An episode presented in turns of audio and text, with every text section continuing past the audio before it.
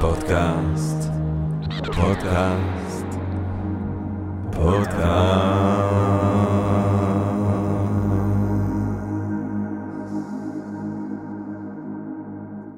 טוב, גבירותיי ורבותיי, ברוכות וברוכים הבאים לפודקאסט של הספרים הגדולים של Think and Read Different והמכון האקדמי, המרכז האקדמי שלם, גבירותיי ורבותיי. אמ, אני רוצה להתחיל עם רגע של הודיה.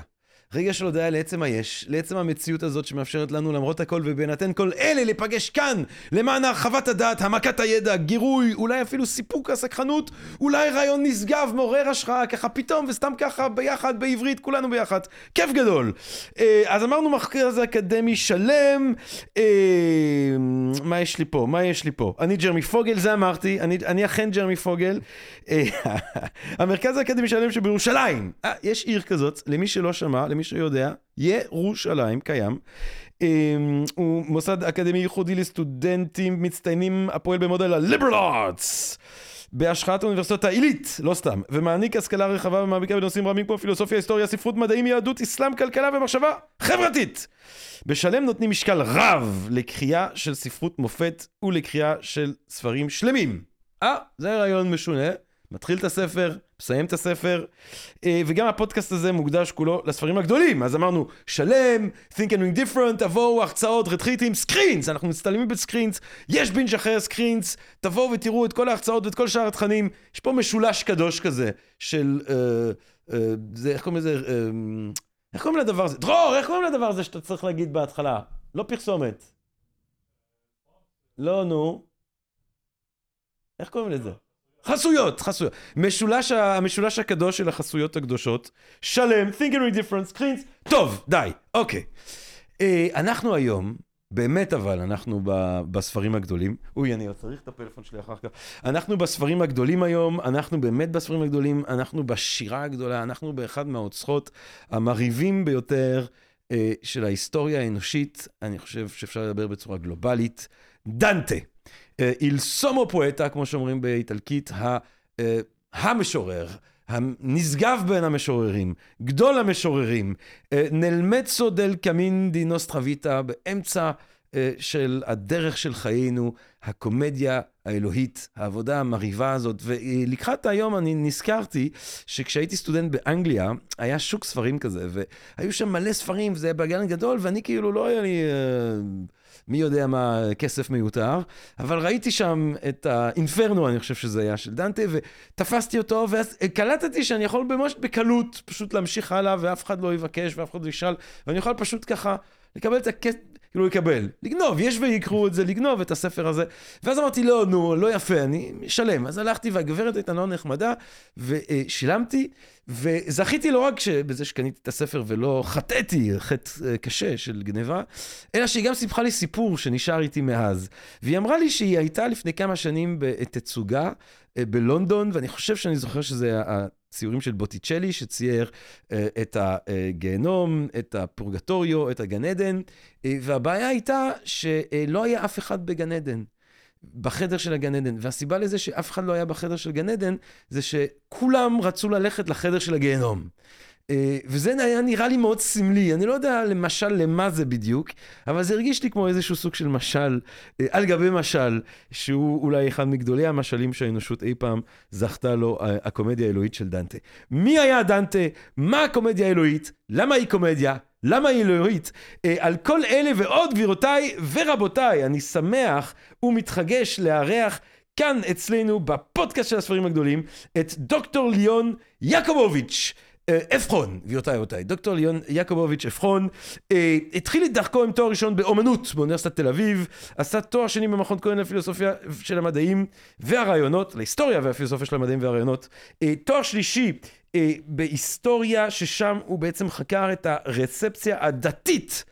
של דנטה, דוקטור ליאון יעקובוביץ' עפרון זכה בעבודת הדוקטורט הזאת בפרס פונקנשטיין על שם המלומד הגדול, עמוס פונקנשטיין, אה, הוא אה, לדוקטורט מצטיין של בית הספר להיסטוריה באוניברסיטת תל אביב. לאחר סיום הדוקטורט היה דוקטור יעקוביץ' עפרון עמית, פוסט דוקטורט באוניברסיטת קולומביה בניו יורק, ועמית רוטשילד במכון חקר הרנסאנס של אוניברסיטת הרווארד בפירנצה. אנחנו היינו במקומות הגבוהים והנשגבים ביותר בעולם האקדמי.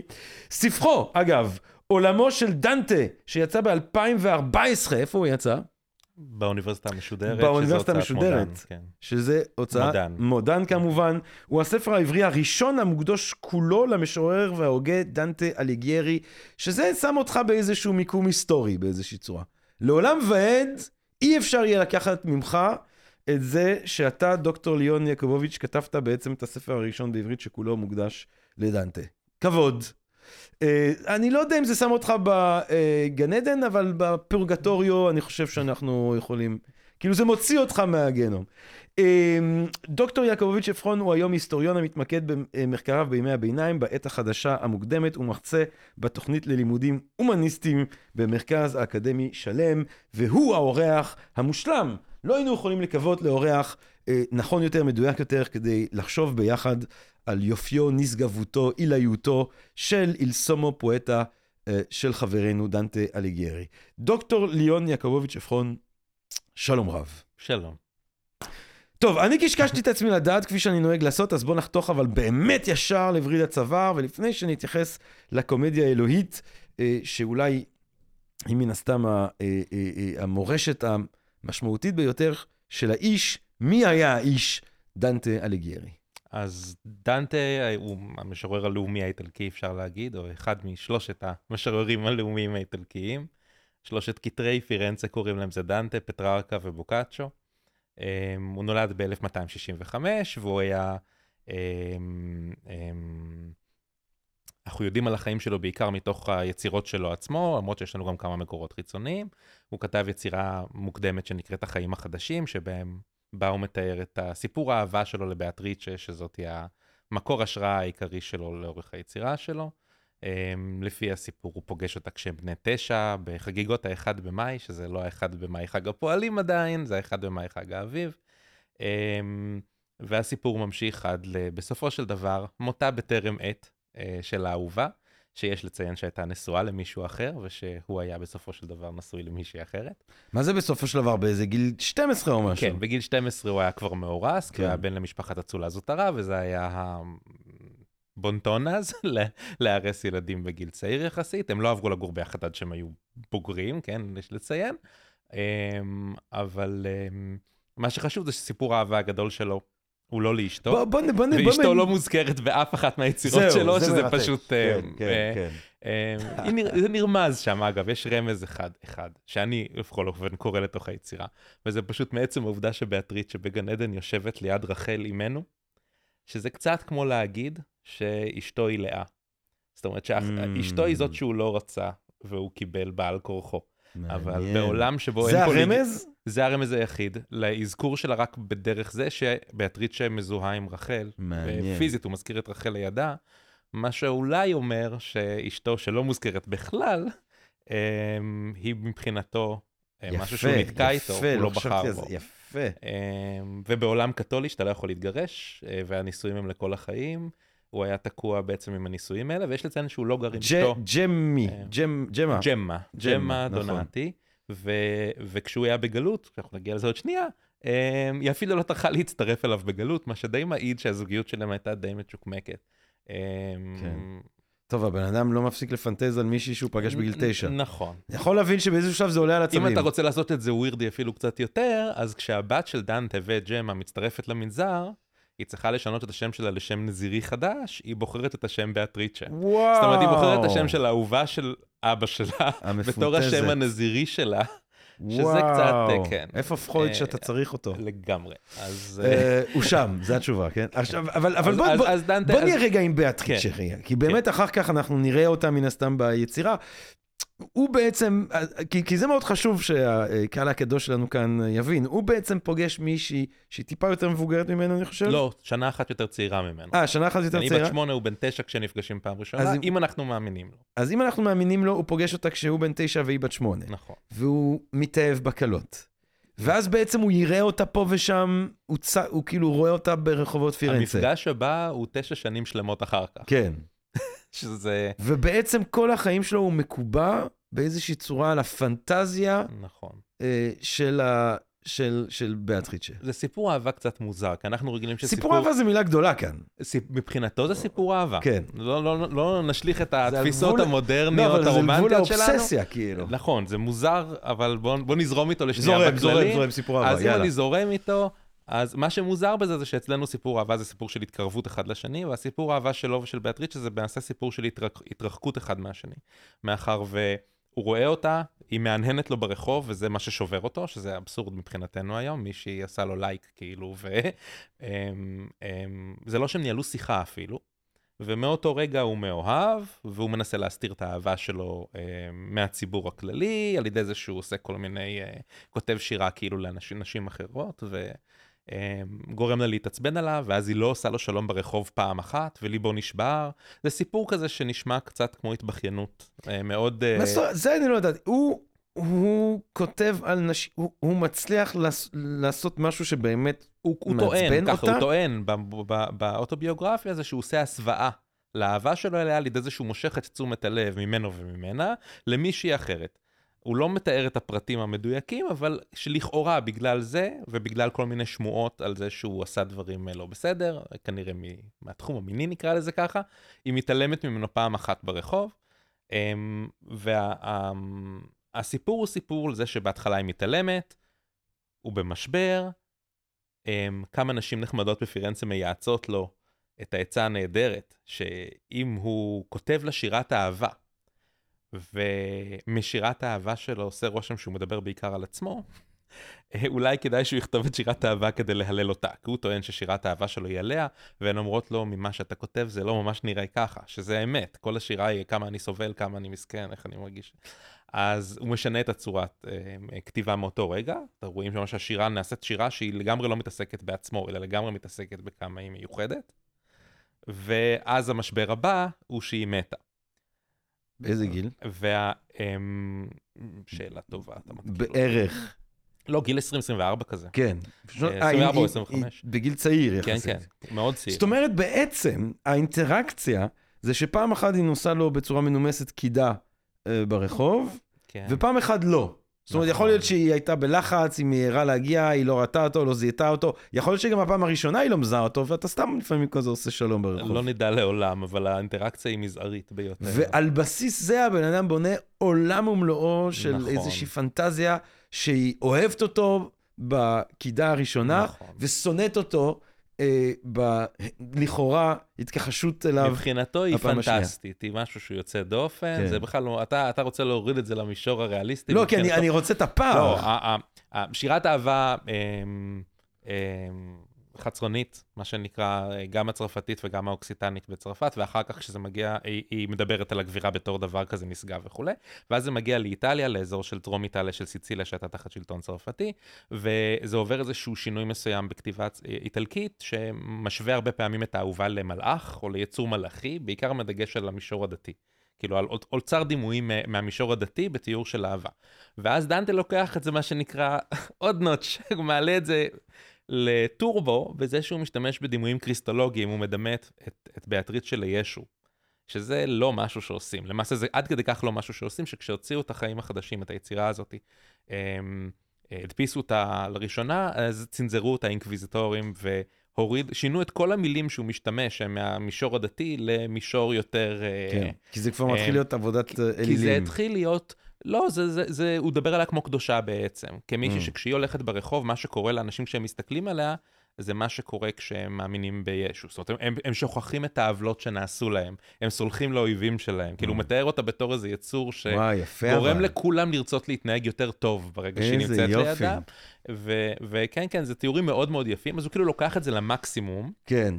והמשבר האחרון ביצירה הזאת, אה, המוות שלה, הוא מן הסתם, קודם הוא לא... איך, איך הוא יכול לאהוב משהו, כאילו, מה, מה, איך אתה יכול להיות עם מערכת יחסים עם מישהו מת? אתה לא יכול. אז בסוף הסיפור הוא בעצם מתחיל מערכת יחסים עם מישהי אחרת. אגב, תזכור שהוא נשוי למישהי אחרת כל הזמן. כן, בטח. אמ, לא, אבל- מה- אבל מה- למה- מה למה ש- הוא לא מנסה- הוא- מה שחשוב הוא שבסוף יש לו רגשי אשם מאוד מאוד גדולים, ויש לו חלום. זה מסתיים בחלום מסתורי ובסונט, בשיר שהוא כותב על, ה, על החלום. ובחלום הזה הנש... ההנחה שלו יוצאת ומטיילת לה ברחבי היקום, והיא עפה לה עד לקצה היקום, והיא יוצאת מחוץ ליקום, שזה איפה שאלוהים. היא רואה שם משהו וחוזרת אליו, והוא אומר שהוא לא, לא יספר לך מה זה. אבל שהוא הוא לא, הוא לא מסוגל לכתוב עדיין ברמה שתאפשר לו להביע במדיום הספרותי או השירי את מה שהוא ראה ולעשות צדק עם באטריצ'ה עד הסוף. Mm.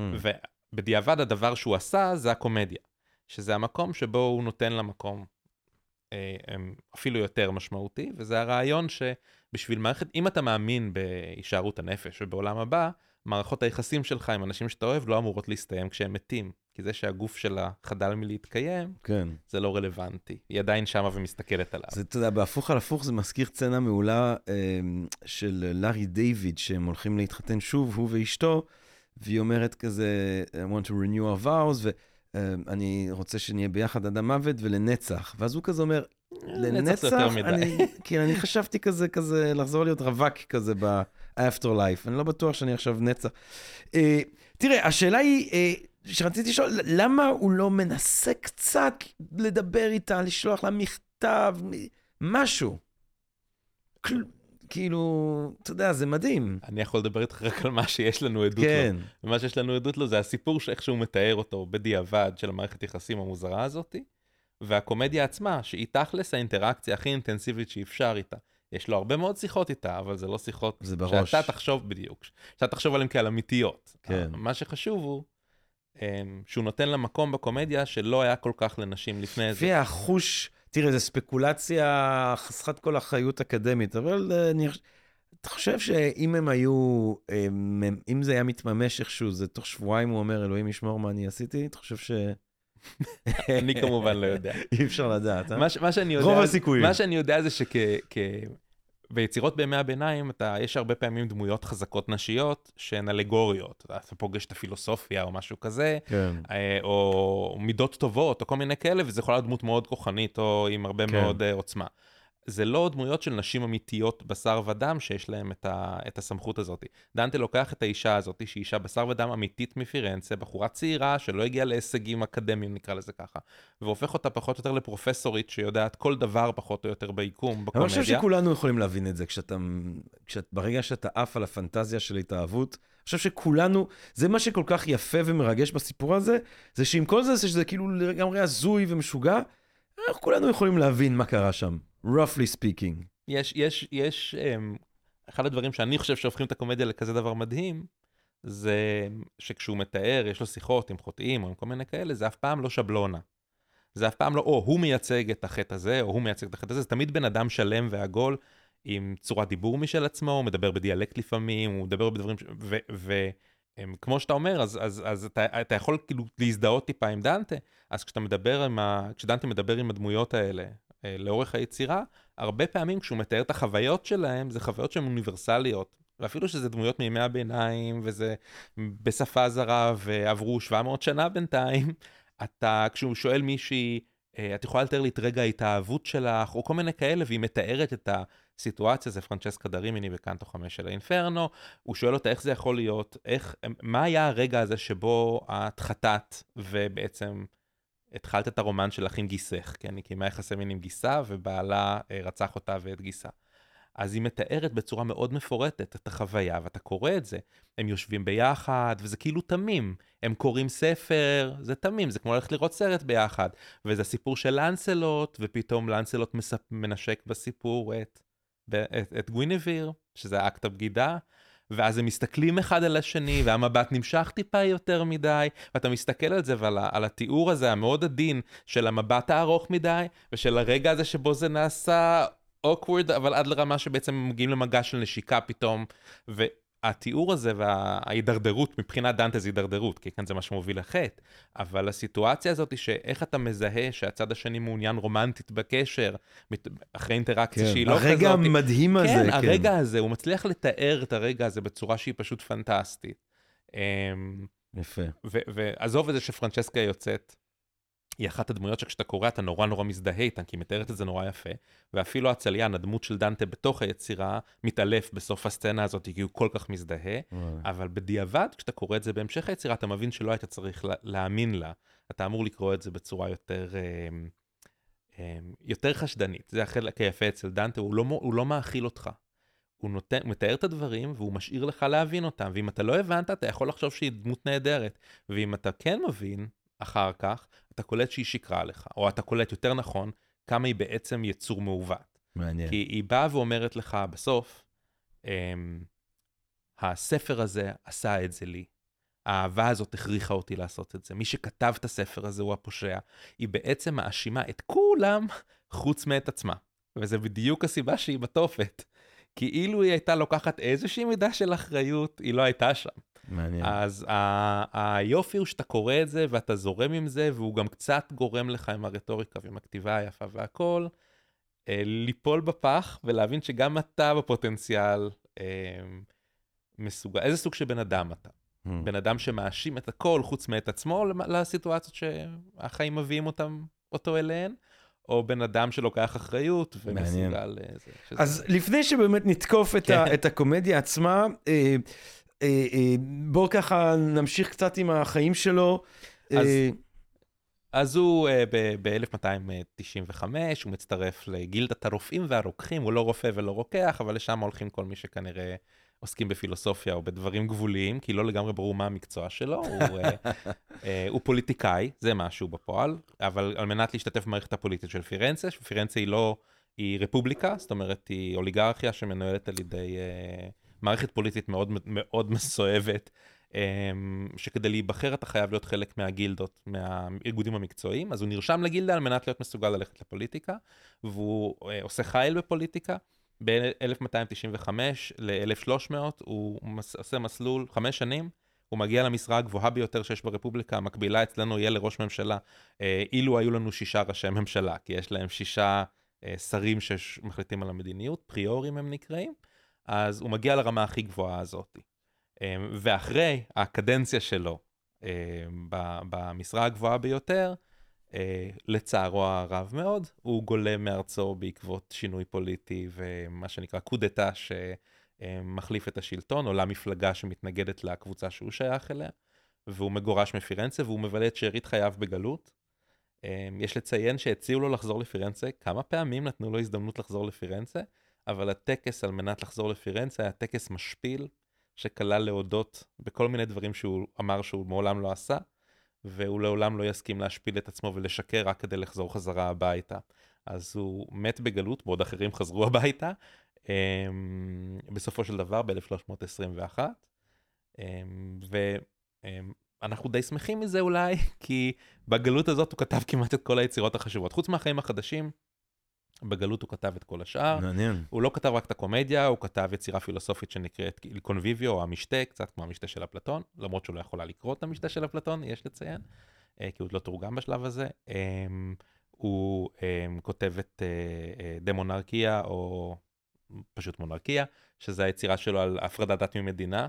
הוא טוען לה- לחשיבות העצומה של הפרדת דת ממדינה. יש לציין, הפרדת דת ממדינה, לא אלוהים מהמדינה, זאת אומרת, הפרדת אנשי הדת מהמדינה.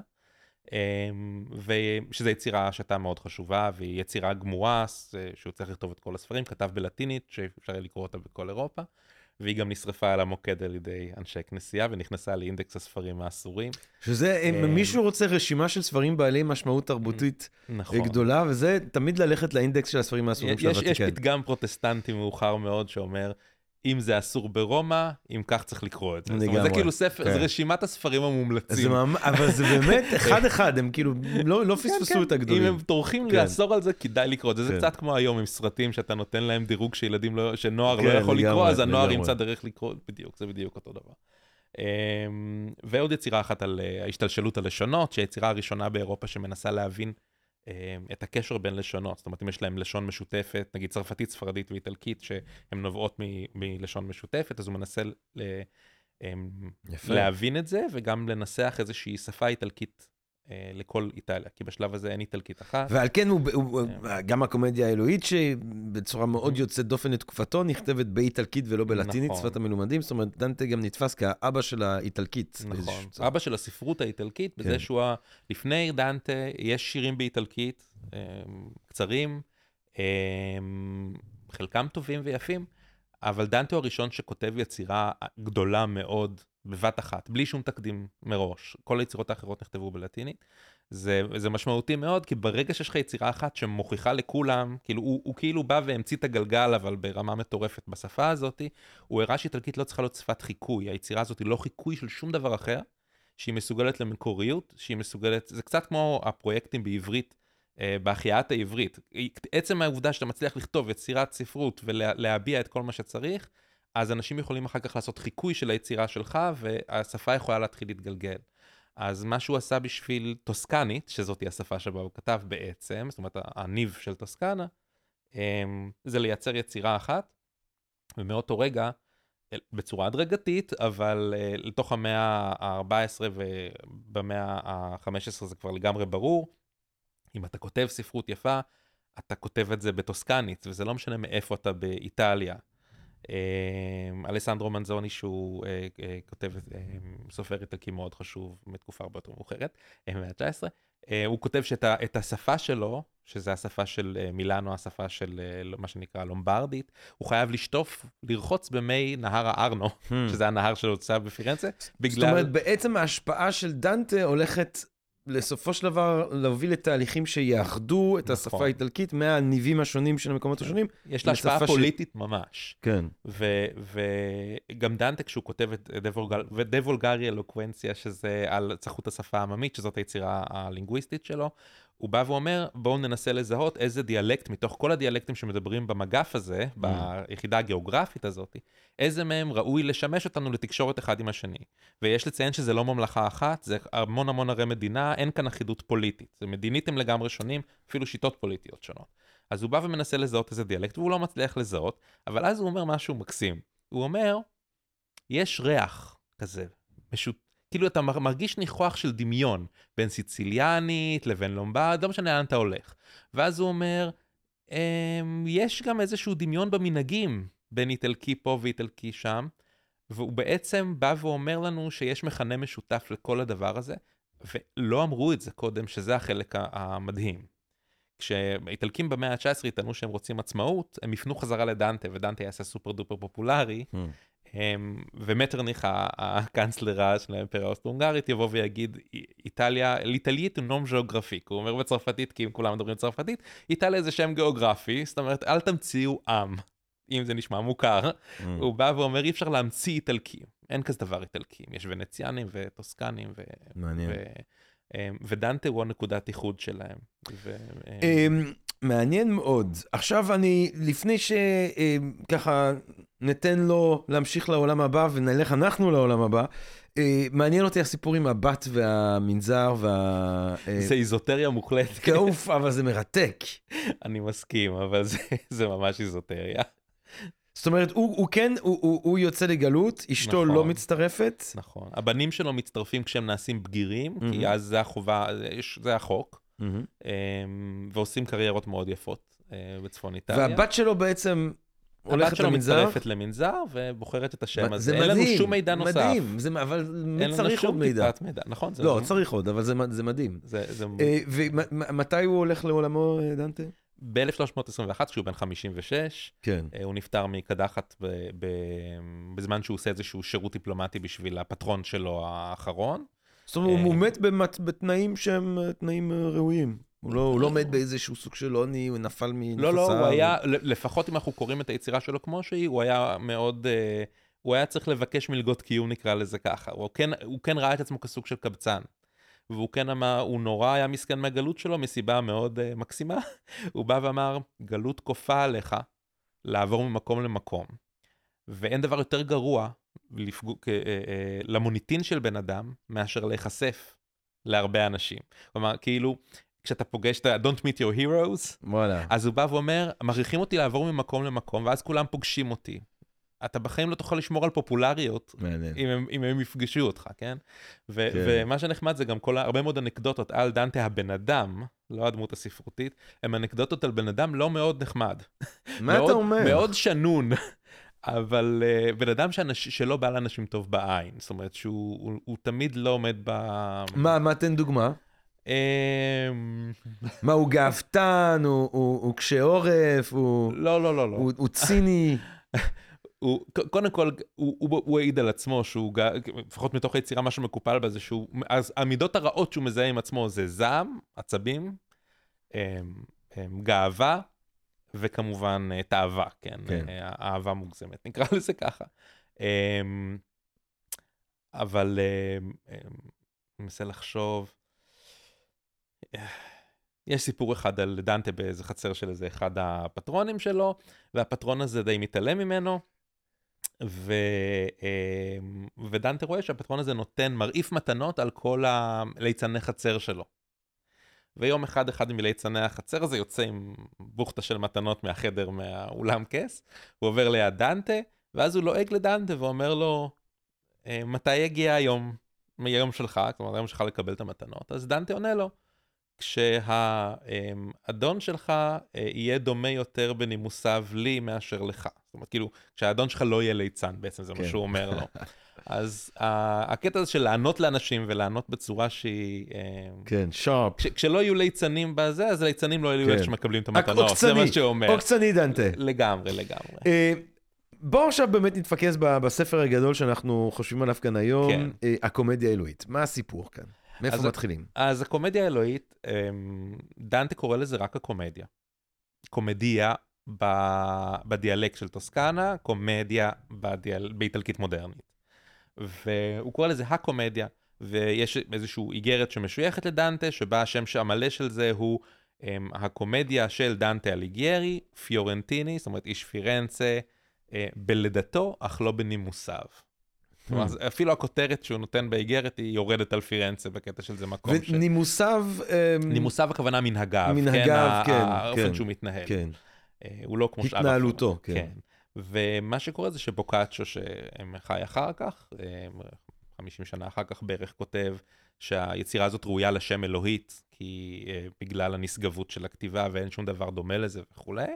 ואז רק ב-1555 אה, מדפיס בשם לודוביקו דולצ'ה, מדפיס את הקומדיה ולוקח את המילה הזאת מבוקאצ'ו ומדביק אותה לכותרת של מעניין, דנטה. מעניין. ומחליט שזה יודפס כקומדיה האלוהית, ומאותו רגע זה תפס. הסטנדרט, כן.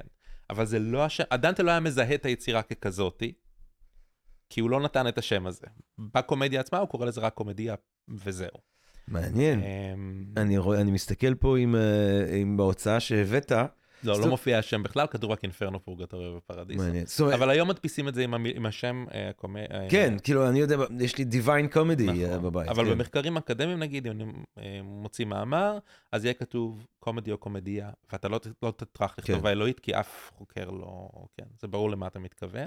כן. וחשוב לציין שמבחינתו אה, קומדיה זה לא קשור בשום צורה למשהו שהוא מצחיק. או, אז בוא, נ- כאילו, אז, או שחשבתי שתתן לנו את הסיפור מסגרת, ואז למה קוראים לזה קומדיה, או אז, אז אני זורם כאילו אנחנו עושים את זה. יאללה, איך שבא. אז, אמ, אז אנחנו מזהים קומדיה בתור אה, משהו נכון. שהוא אה, שמח ומצחיק, נכון. וטרגדיה בתור משהו שהוא עצוב. נכון. um, הז'אנרים היו פחות מקובעים um, בימי הביניים, טרגדיה הייתה מאוד מקובעת, כל הז'אנרים האפיים, הז'אנרים הכבדים נקרא לזה ככה, היו מקובעים והיה חוקים מאוד ברורים איך לכתוב אותם ובאיזה שפה ואיזה אוצר מילים מותר לכתוב אותם.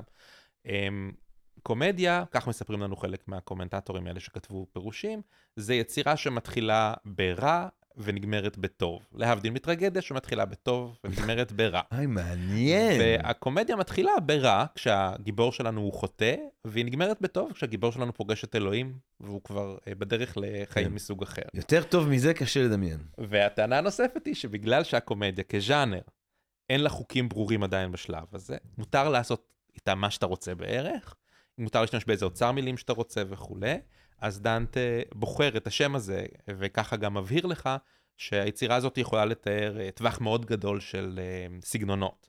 הקומדיה יכולה לתאר דברים מאוד נמוך, היא יורדת מאוד נמוך בחלק מה, מהמקומות, אה, כשאתה מת- מתאר חוטאים מתפלשים בצואה, או הוא קורא לוותיקן ביוב, או בור שופכין, או דברים ממש קשים, או שד נופח, או כל מיני כאלה, זה לא מתאים לר... לכתיבה נשגבת. מצד שני, הפרדיסו הוא ללא ספק כתיבה מאוד אה, אה, אה, מסוג אחר. אז בזה שהוא קורא לזה קומדיה, הוא בא ואומר לך, אני, אני הולך לתאר את כל טווח החוויות האנושיות עם כל אוצר המילים ואיזה אוצר מילים שאני רוצה, והוא ייקח אה, משפת פושעים או מדיאלקטים או ממה שהוא רוצה כדי להעביר את המסר. ו-. וזה העיקר. מה, מה, מה סיפור המסגרת? הרי אנחנו, אנחנו, זה, זה כתוב, זה בעצם שיר, זה, זה נכון. פואמה אפית. זה שיר. זה שיר של 14,233 שורות, יפה. שיר ארוך אה, מאוד, וזה שירה, כן? הוא מחולק ל-100 פרקים, אה, בשלוש יחידות של 33 ועוד פרק אחד של פתיחה. אה, והיצירה נפתחת בזה שהגיבור שלנו, שאין לנו מושג מי הוא, כי הוא לא אומר מה השם שלו. יש לזכור שכשדנטה כתב את זה הוא לא היה מאוד מפורסם, הוא לא כתב עדיין כמעט שום דבר חשוב, אז ההנחה שלו זה שאתה לא באמת תדע מי הוא. בן כמה הוא כשהוא, כשהוא מתחיל לכתוב את זה? זה- הוא מתחיל לכתוב את זה כנראה, אנחנו לא יודעים, זה לא סגור, ב-1306, שזה אומר שהוא צריך להיות בן 41. אה, הוא לא אה, ילד. תזכור שהוא בין 41 ל-56, זה, זה מה שנשאר לו. כן, אה, ממש. אז הוא... אמ, אז הוא מתאר מצב לכאורה, ש...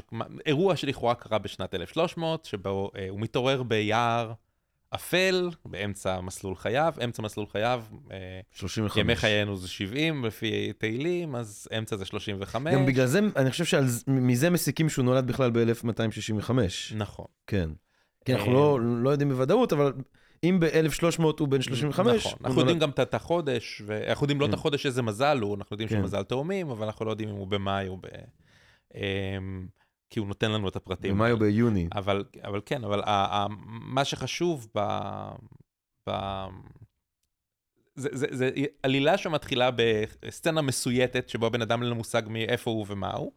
אמ, זה ברור שזה יער שמייצג באיזושהי צורה חטא, ומאותו רגע הוא מתחיל מסע, הוא פוגש את וירגיליוס, המשורר הרומי, אה, את רוח הרפאים של וירגיליוס יש לציין, ווירגיליוס אה, מציע לו לצאת למסע שדומה קצת למסע שבתוך היצירה של וירגיליוס עצמו, אינאס, הגיבור עושה מסע גם כן לעולם הבא, אז וירגיליוס בא ואומר לו, אני נצטוויתי על ידי כוחות אה, עליונים, כן, על ידי אלוהים, כן, זאת אומרת על ידי אה, מריה שפנתה ללוצ'יה הקדושה שפנתה לבאטריצ'ה שירדה כל הדרך לתוך התופת כדי להגיד לווירגיליוס שהוא כמובן בתופת כי הוא פגני.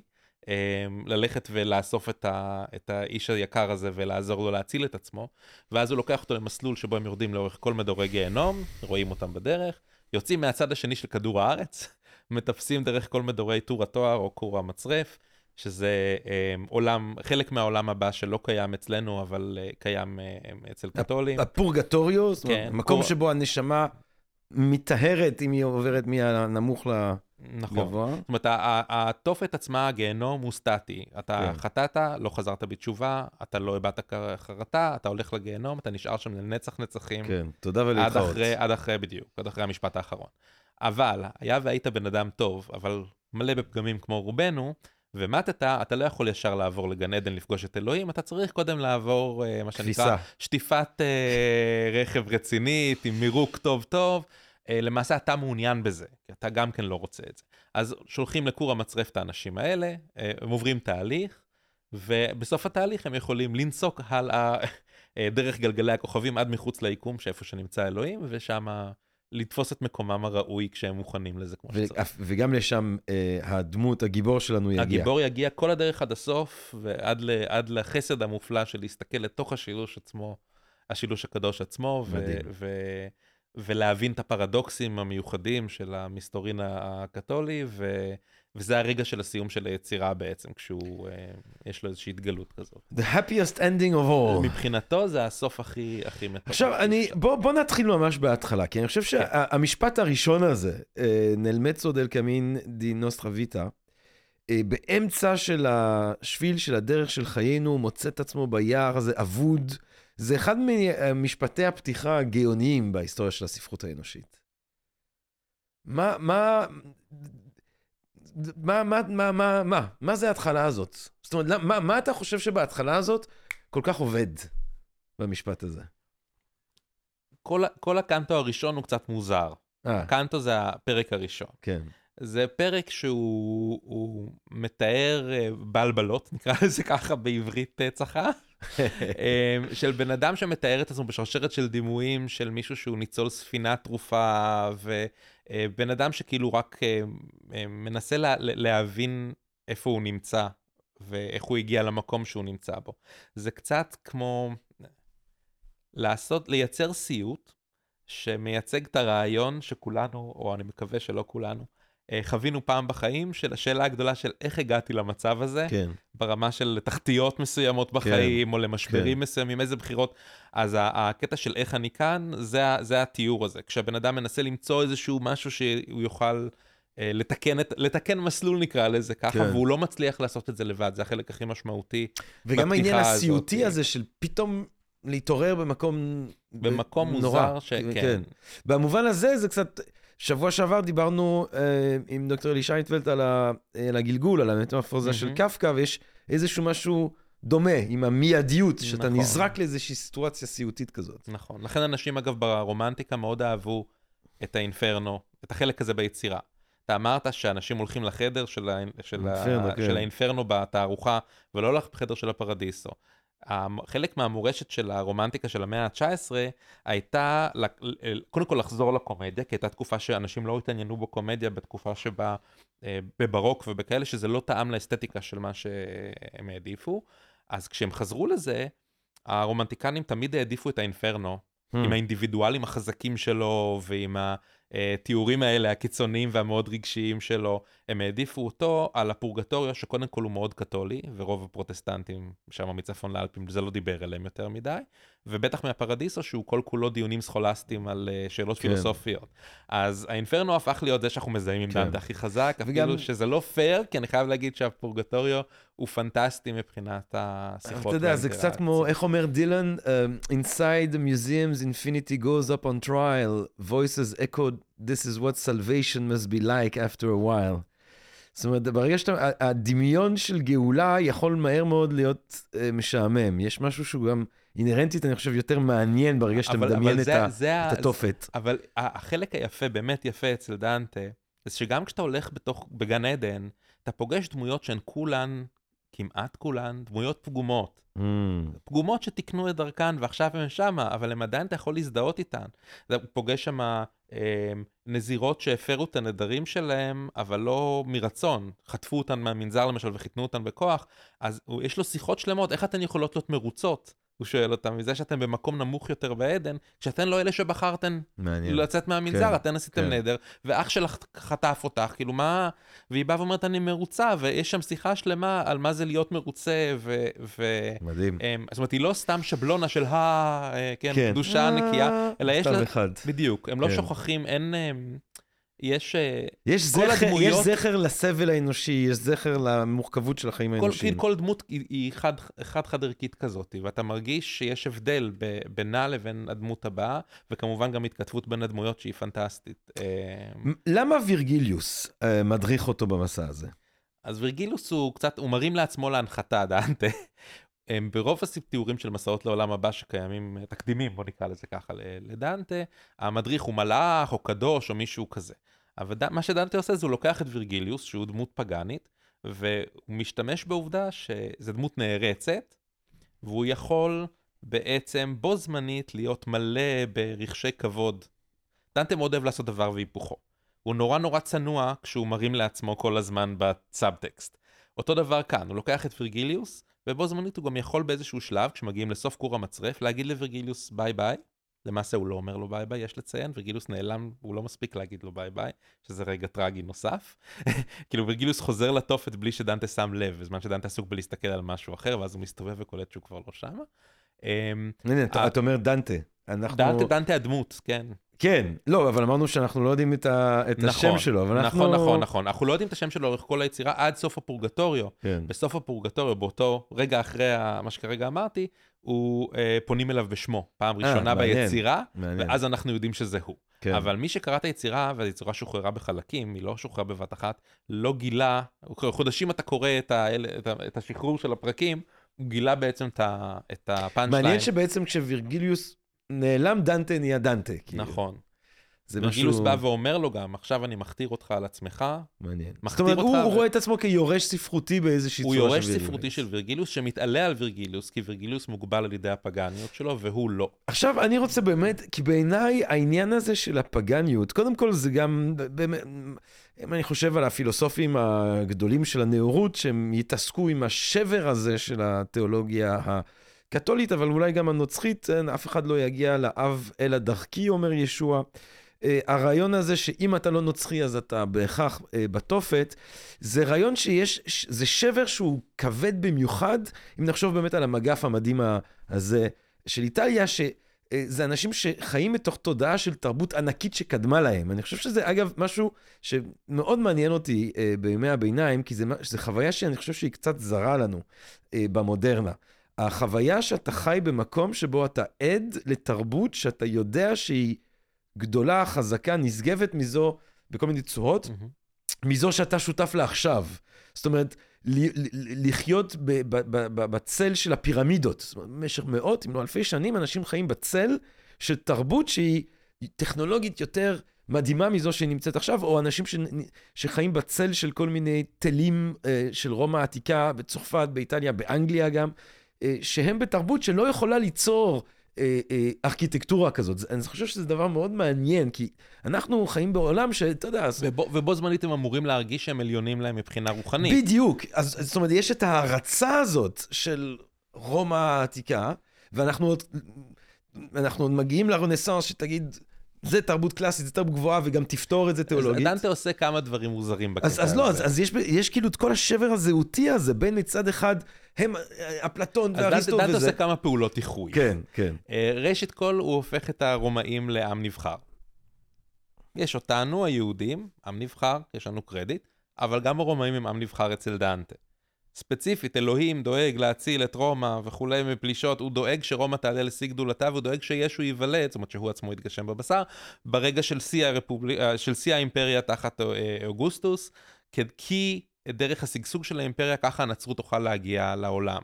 ולכן האפיפיורות נמצאת ברומא. מבחינתו זה השגחה אלוהית, ההצלחה של רומא, ורומאים, הוא לא חושב עליהם כמו רוצחי ישו, באותה מידה כמו שהוא חושב עליהם כמי שהיו חייבים להיות אלה שיעשו את זה על מנת לאפשר את הגאולה למין האנושי.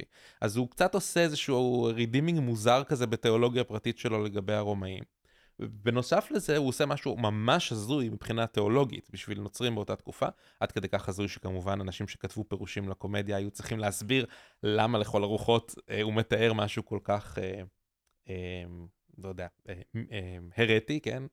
אה, כל כך אה, אה, כופר ב- ב- בעיקרי האמונה הנוצרית, וזה שהוא מושיע את הפגאנים הטובים. לא רק פגאנים טובים, אפילו מוסלמים. כשדנטה נכנס לתופת, הוא מגיע למעגל הראשון שנקרא לימבו. לימבו בתיאולוגיה נוצרית, מי שאמור להיכנס, לימבו זה במילה גבול. אה, בתיאולוגיה נוצרית לפני דנטה הוא מאוד עמום איפה המיקום שלו, אבל בגדול, ללימבו אמורים ללכת רק תינוקות שלא הוטבלו ומתו, אה, מה שנקרא, לא ניקו מהם את החטא הקדמון, שכל אחד נולד איתו, והם מתו לפני שהספיקו לעשות להם את הטבילה. אז הם לא חטאו עדיין, כי הם תינוקות. אז הם הולכים ללימבו, איפה שהם נמצאים להם לנצח נצחים. ומי עוד הלך ללימבו? האבות, ה- ה- מה שנקרא האבות הקדומים, שזה כל מי שנולד אחרי אברהם אבינו, או אה, כל מי שהיה לו איזושהי ברית עם אלוהים בברית הישנה, זאת אומרת במקרא שלנו, לפני ישו. אז משה רבנו, אברהם אבינו, כל הדמויות האלה לא יכולות ללכת לגן עדן. הן לא יכולות ללכת לגן עדן פשוט מכיוון שישו טרם נולד, לא ניקה אותם מהחטא הקדמון. בדיוק. אז הם כולם, אה, בסוף חייהם, הלכו, אז זה נשמע נורא ליהודים, הלכו למדור הזה שנקרא לימבו, איפה שהם ישבו להם, ספרו את השעות, מוזיקת מעליות, יושבים שם על הדשא, מתפלספים, זה מקום שלא סובלים בו, כן. אבל גם לא נהנים בו יותר יש שם מדי. גם את הבית של הפילוסופים, לא? יש שם ה... גם טירה עם שבע חומות שמייצגות את, ה, את השבע האמונות החופשיות. הפואנטה היא שכשישו נצלב, הוא יורד לתופת לשלושה ימים. מה הוא עושה בתופת שלושה ימים? בדיוק את זה. הוא שובר את דלתות התופת, מוציא את כל האנשים מלימבו ומביא אותם לגן עדן. אז הלימבו רוקן מכל המבוגרים, ונשארו בו רק התינוקות שלא הוטבלו. אז בתיאולוגיה נוצרית יש את הלימבו של האבות ואת הלימבו של התינוקות, ככה קוראים לזה. ואחד ריק, ואחד עם תינוקות שמתו ולא הוטבלו. שאגב, אה, רוקן במועצת הוותיקן השנייה ב-1995, יפה. כן, האפיפיור הכריז שתינוקות שלא הוטבלו כבר לא הולכים ללימבו, אז אי אפשר להגיד שהכנסייה לא מתקדמת עם הזמן. אה, מה שחשוב הוא שכשדנטה הדמות מגיע לתוך, ללימבו, הוא מתאר שם את יולוס קיסר, ואת אבן סינא ואבן רושט, ו, ופילוסופים אה, מוסלמים, ואת צלאח א-דין, Hmm. שנלחם בנוצרים, יושב לו שם על הדשא אה, בזולה, סוג של. זאת אומרת, אה, אריסטו כמובן, ומשפחת הפילוסופים מסביבו אבל אני, וכולי. אריס, אריסטו לצורך העניין, כן. למה, למה ישוע לא לקח את אריסטו איתו לגן עדן אם הוא, אריסטו הרי קדם אה, לישוע. נכון, אבל הוא לא חי תחת אה, החוק האלוהי, תחת התורה. יהודים הם אלה ששוחררו. לא, אבל אמר, אמרת שהוא הגיע והוא הביא את האבות. אה, כי אה, בדיוק. רק את האבות היהודים? בתפיסה, בתפיסה הקלאסית הנוצרית, כן. האנשים האלה כולם צריכים להיות בגיהנום פרופר. פרופר. בדיוק. ודנטה פתאום בא והוא מייצר להם מיני גן עדן, זאת אומרת כן. זה לא ממש גן עדן, אבל מקום שהם לא יסבלו אבל בו. הוא נותן להם כבוד. והוא נותן למוסלמים שנלחמו בנוצרים לשבת שם, כן. זה החלק ההזוי. הוא לא יכול לבוא ולהגיד, תשמע, וירגיליוס לא יכול היה להכיר את ישו, כי הוא נולד לפניו, אז לא פייר שהוא יישרף אם הוא היה איש טוב, כן? ניחא, היית יכול לזרום עם זה, אבל לשים שם את צלאח א-דין? זה כבר איזה מעניין. אותי, איזה עוד פילוסופים נמצאים שם ב- בלימבו עם אריסטו? אה, מי לא נמצא שם? אפלטון, אה, אה, דיוסקורידס, מה יש שם? סוקרטס? אנכסגורס, סוקרטס, ברור. יש לנו קדם סוקרטים, הרקליטס, טאלס, כאלה, פיתגורס. לא, ההיכרות שלו היא תמיד בתיווך. כן, רוב כן. הפילוסופיה היוונית שלו הוא מכיר דרך אלברטוס מגנוס ופילוסופים של ימי הביניים. כן. הוא לא קורא יוונית, והרבה מאוד מהטקסטים לא תורגמו עדיין. מניח שאפיקורוס לא בלימבו. אה, אפיקורוס לא נמצא שם, כן. משום שאפיקורוס, כן, יש מעגל לאפיקוריים. שהוא, אה, כן. למתכחשים להישארות הנפש, כן. למטריאליסטים. לגמרי. אה, יש להם מקום מיוחד. אה, שאגב, אגב, אה, נראה כמו מסגדים בוערים.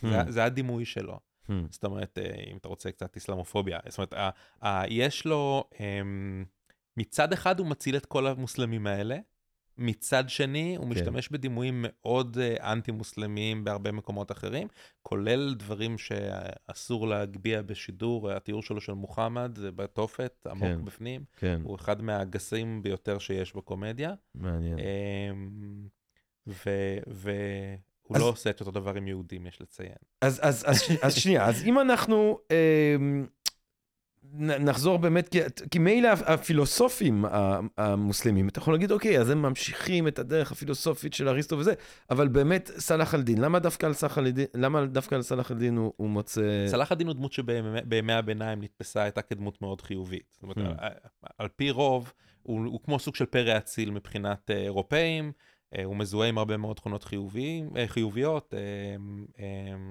אה, יחס חיובי לשבויים ול, וכולי, קצת כמו אלכסנדר מוקדון, יש דמויות כאלה שהן אה, מקבלות אה, פירוש חיובי בגלל ההתנהלות שלהם, וסלאח א-דין הוא אחת מהדמויות המוזרות האלה. שנחשבות, הוא שלהם, הוא האויב, אבל הוא אויב אצילי. אז... אז, אז, אז בעצם... וכתוב שהוא לבד, זה החלק המוזר. אז, כל אז, האחרים יושבים בקבוצות, צלאח א-דין יושב לבד. מעניין. כאילו הוא רומז לך שמי שהיה צריך לשבת איתו לא שמה. ומי שצריך היה לשבת איתו, ככה אתה אמור להבין, זה ריצ'רד לב-הארי. שהוא ה- ה- מ- עמית אה, ועמית, כן? הוא גם ה- כן, אויב, בדיוק. פרנמי. הפרנמי שלו. והפרנמי שלו הולך להיות בגן עדן, אז כן. הוא לא יכול להיות איתו, אז צלאח א-דין המסכן יושב לבד. אז אה, כן. מעניין. אז זאת אומרת, בעצם יש פה פעולה של איחוי, כי יש פה, יש פה ניסיון לומר, חבר'ה, עם כל, הכדול, עם כל הכבוד לתיאולוגיה הקתולית, הבסיס התרבותי שלנו, אה, הגיבורים האלה, אריסטו, אפלטון, המשוררים הגדולים, הגיבורים הגדולים של רומא, אנחנו צריכים למצוא להם מקום של כבוד, למרות היותם פגאנים. זה נכון. הסובטקסט באיזושהי נכון. צורה. והוא עושה מהלך עוד יותר מופרע אה, בגן עדן ממש, כשהוא פוגש דמות פגאנית לגמרי בגן עדן. והוא מגרד דמות משנית לחלוטין מתוך האנאיס של וירגיליוס, אחד מהספנים בספינה, שיש מילה קטנה שכתובה ליד השם שהוא היה צדיק או משהו כזה אצל, אצל וירגיליוס, והוא דוחף אותה בגן עדן, ודנטה מסתכל ואומר כאילו, איך זה יכול להיות? הוא נולד הרבה לפני ישו, Mm. זה לא מסתדר לו. עכשיו, חלק מהיופי אצל דנטה זה שהוא נותן לדמות שלו בתוך היצירה, הגיבור, להיות מופתע ובשוק כל הזמן. Hmm. ודנטה המסו- הסופר, המשורר, זה שיצר את זה, בכוונה כמובן עושה את זה, כי ככה הוא יוצר את ההרגשה שאתה קורא יצירה שהיא תיעוד אמיתי. כי הרי הוא בעצמו מופתע ממה שהוא ראה. מעניין. אז למה שהוא שם את זה שם? אבל יש הסבר שלם על זה שאי אפשר לדעת מה... איזה סוג של נבואות פרטיות יהיה לבן אדם. בן אדם יכול להכיר את ישו לפני שהוא נולד, אה, בדרכים אח... אה, עקיפות, הוא מנסה שם לעשות איזשהו מס... אה, אה, משחק שאמור לגרום לך להרגיש שאין גבול לחסד האלוהי. הוא לא מוגבל על ידי כרונולוגיה וזמן, וזמן הלידה של ישו. זה נכון שזה רק דמות אחת, אבל עצם העובדה שהוא תוקע אותה שם, בא להראות לך בדיוק את הקטע הזה של זה לא פייר שהם לא הולכים לגן עדן, ובכל זאת, אה, אלוהים מותר לו לשבור את חוללי המשחק. אם הוא טוב, אז. אנחנו אבל עדיין בלימבו. אז קח אותנו, קח אותנו יחד עם וירגיליוס, קח אותנו יחד עם, עם דנטה, אנחנו דנטה, בלימבו. דנטה יורד, אה, אה, עובר את שער, לפני שער, אחרי שער התופת ולפני שהוא בכלל מגיע למעגל הראשון, יש מקום מוזר שחשוב לציין אותו, כי הוא חשוב עד עצם היום הזה. הוא רלוונטי תמיד לכל בן אדם חי. זה המקום שנקרא אנטי אינפרנו, או הטרקלין של התופת, זה מקום שהוא ממציא לחלוטין, וזה מקום שבו הוא מעניש, או שם במצב של עונש, את כל אלה שלא חטאו, אבל Hmm. גם לא עשו טוב. Hmm, משהו, מה שקוראים לו במחקר הניטרלים, hmm, הם האנשים שישבו על הגדר. hmm, כל אותם אנשים שבחרו לא לבחור, hmm, וחשבו שבזה הם יוצאים טוב. Hmm. הוא בא, כפוליטיקאי, הוא בא ואומר, בן אדם שנמנע מאידיאולוגיה, שנמנע מפוליטיקה, שנמנע, אלה שלא מעלים את הפוסט לפייסבוק או לא מביעים דעה, כשיש מצב מאוד מאוד קשה נגיד בשטח, כן. לא מביעים אותה, לא משנה לו לאן, אתה לא חייב להסכים איתו, אבל להביע לפה או עצם לשם, הגדר. עצם העובדה שאתה שותק כדי לראות מה הולך להיות, האמת, זה תמה ש... זה. שמתעדדת גם בסדרה הזאת, אה, איך קוראים לזה? The Good, the good Place, The Good Spot, אה, הסדרה הזאת שגם מדמיינת את העולם הבא. אחד מהדמויות הוא פרופסור לפילוסופיה כזה, ש... שתמיד היה על הגדר. אז הגדר מבחינת דנטה כן. זה יותר גרוע מכל... הוא שם את זה מחוץ לתופת, הוא אומר, הם לא ראויים אפילו להיות, כאילו, הם לא, לא ראויים להיות בגן עדן, והם לא ראויים, כאילו, ו- ואסור שיתנסו עליהם. הם בגדר. של הגן עדן. הם, אבל הם עדיין סובלים, הם עדיין כן. בסבל אמיתי, ותוקעים אותם שם, כי הם לא יכולים לצאת מזה, אתה לא באמת יוצא, אתה לא יכול להתחמק מלקחת עמדה. יפה. זה חלק מהקיום האנושי, זה לקחת עמדה. יפה. אתה לא יכול להיות שווייץ. ו- ו- ולסיים את חייך וללכת לגן עדן, כן. זה, זה מה שהוא... יש להם כולם דרכון להגיד. שוויצרי שם ב... כן, הם. רודפים אחרי דגל שלא כתוב מה יש עליו, אולי זה צלב לבן על רקע אדום, אני לא יודע. אבל um, התיאור של התופת הוא... הוא ככה ה- הוא נפתח. זה, זה, זה הפתיחה, זה המקום הראשון שהוא פוגש בעצם אחרי שהוא עובר את שער התופת, ואז חוצים את נהר האחרון, איפה שכל הנשמות עוברות פנימה, ואז הם מגיעים ללימבו, ומשם הוא יורד בעצם דרך חלוקת החטאים של דנטה, שהיא מאוד מסודרת. דנטה מאוד אוהב לעשות סינתזות של גופי ידע, הוא לא סתם מתאר איזשהו מין אה, רשימת מכולת של חטאים, הכל מאוד מסודר. אז הוא לוקח את אריסטו עם, אה, עם החלוקות של האתיקה הניקומחית של חטאים, של, של אה, מוטיבציות של חוסר איפוק מול דברים שהם, מעשים רעים שהם מחוסר איפוק וכאלה שהם מזדון, שזה חלוקה לקלים ולקשים. מהמם. אז הוא בא ואומר, החטאים הקלים יותר זה אלה שנובעים מחוסר איפוק, כמו נגיד גרגרנות, אה, תאוות בשרים, אה, תאוות אה, בצע ודברים מהסוג הזה. ואז הוא עובר לכאלה שיש בהם זדון, כלומר דברים שאתה לא רק לא התאפקת, אלא אתה רצית להרע. וזה חטאים, זה התופת התחתית יותר. Hmm. עוברים חומות ואתה מגיע בעצם למקום הרבה יותר אפל. Hmm. ואז הוא מוסיף עוד חלוקה בתוך זה שהוא גנב מקיקרו, אה, שזה חלוקה בין חטאי האריה וחטאי השועל, או חטאים שהם חטאי אלימות, מול חטאים שהם חטאי ערמומיות. Hmm. ומבחינתו החטא נעשה יותר ויותר גרוע, ככל שהוא עושה שימוש בחלק מהנפש שהוא יותר גבוה. Hmm. אז לכולנו יש נפש צמחית, נפש חיה ונפש חושבת בגוף שלנו, לפי פילוסופיה של ימי הביניים ופילוסופיה קלאסית. אז אה, גם צמח יש לו תשוקות, נכון? הוא צומח לכיוון האור, מהמם. אז זה הרמה הפשוטה ביותר. אה, רצון יש גם אה, לחיות, זה האלימות, זאת אומרת זה החטא מסוג גרוע יותר, נגיד אה, אה, רצח, אה, אה, אלימות כלפי האחרים, אלימות כלפי עצמך, כל הדברים בסגנון הזה, התאבדות, שזה אלימות כלפי עצמי. ואז יש את החטאים שהם עושים שימוש בחלק הגבוה ביותר של הנפש, שזה השכל האנושי. Hmm. חטאים שרק בני אדם יכולים לעשות. כן. שזה נגיד להרעיל את האורחים שלך, Hmm. שזה לשקר למישהו, או להכניע, להיות חנפן. Hmm.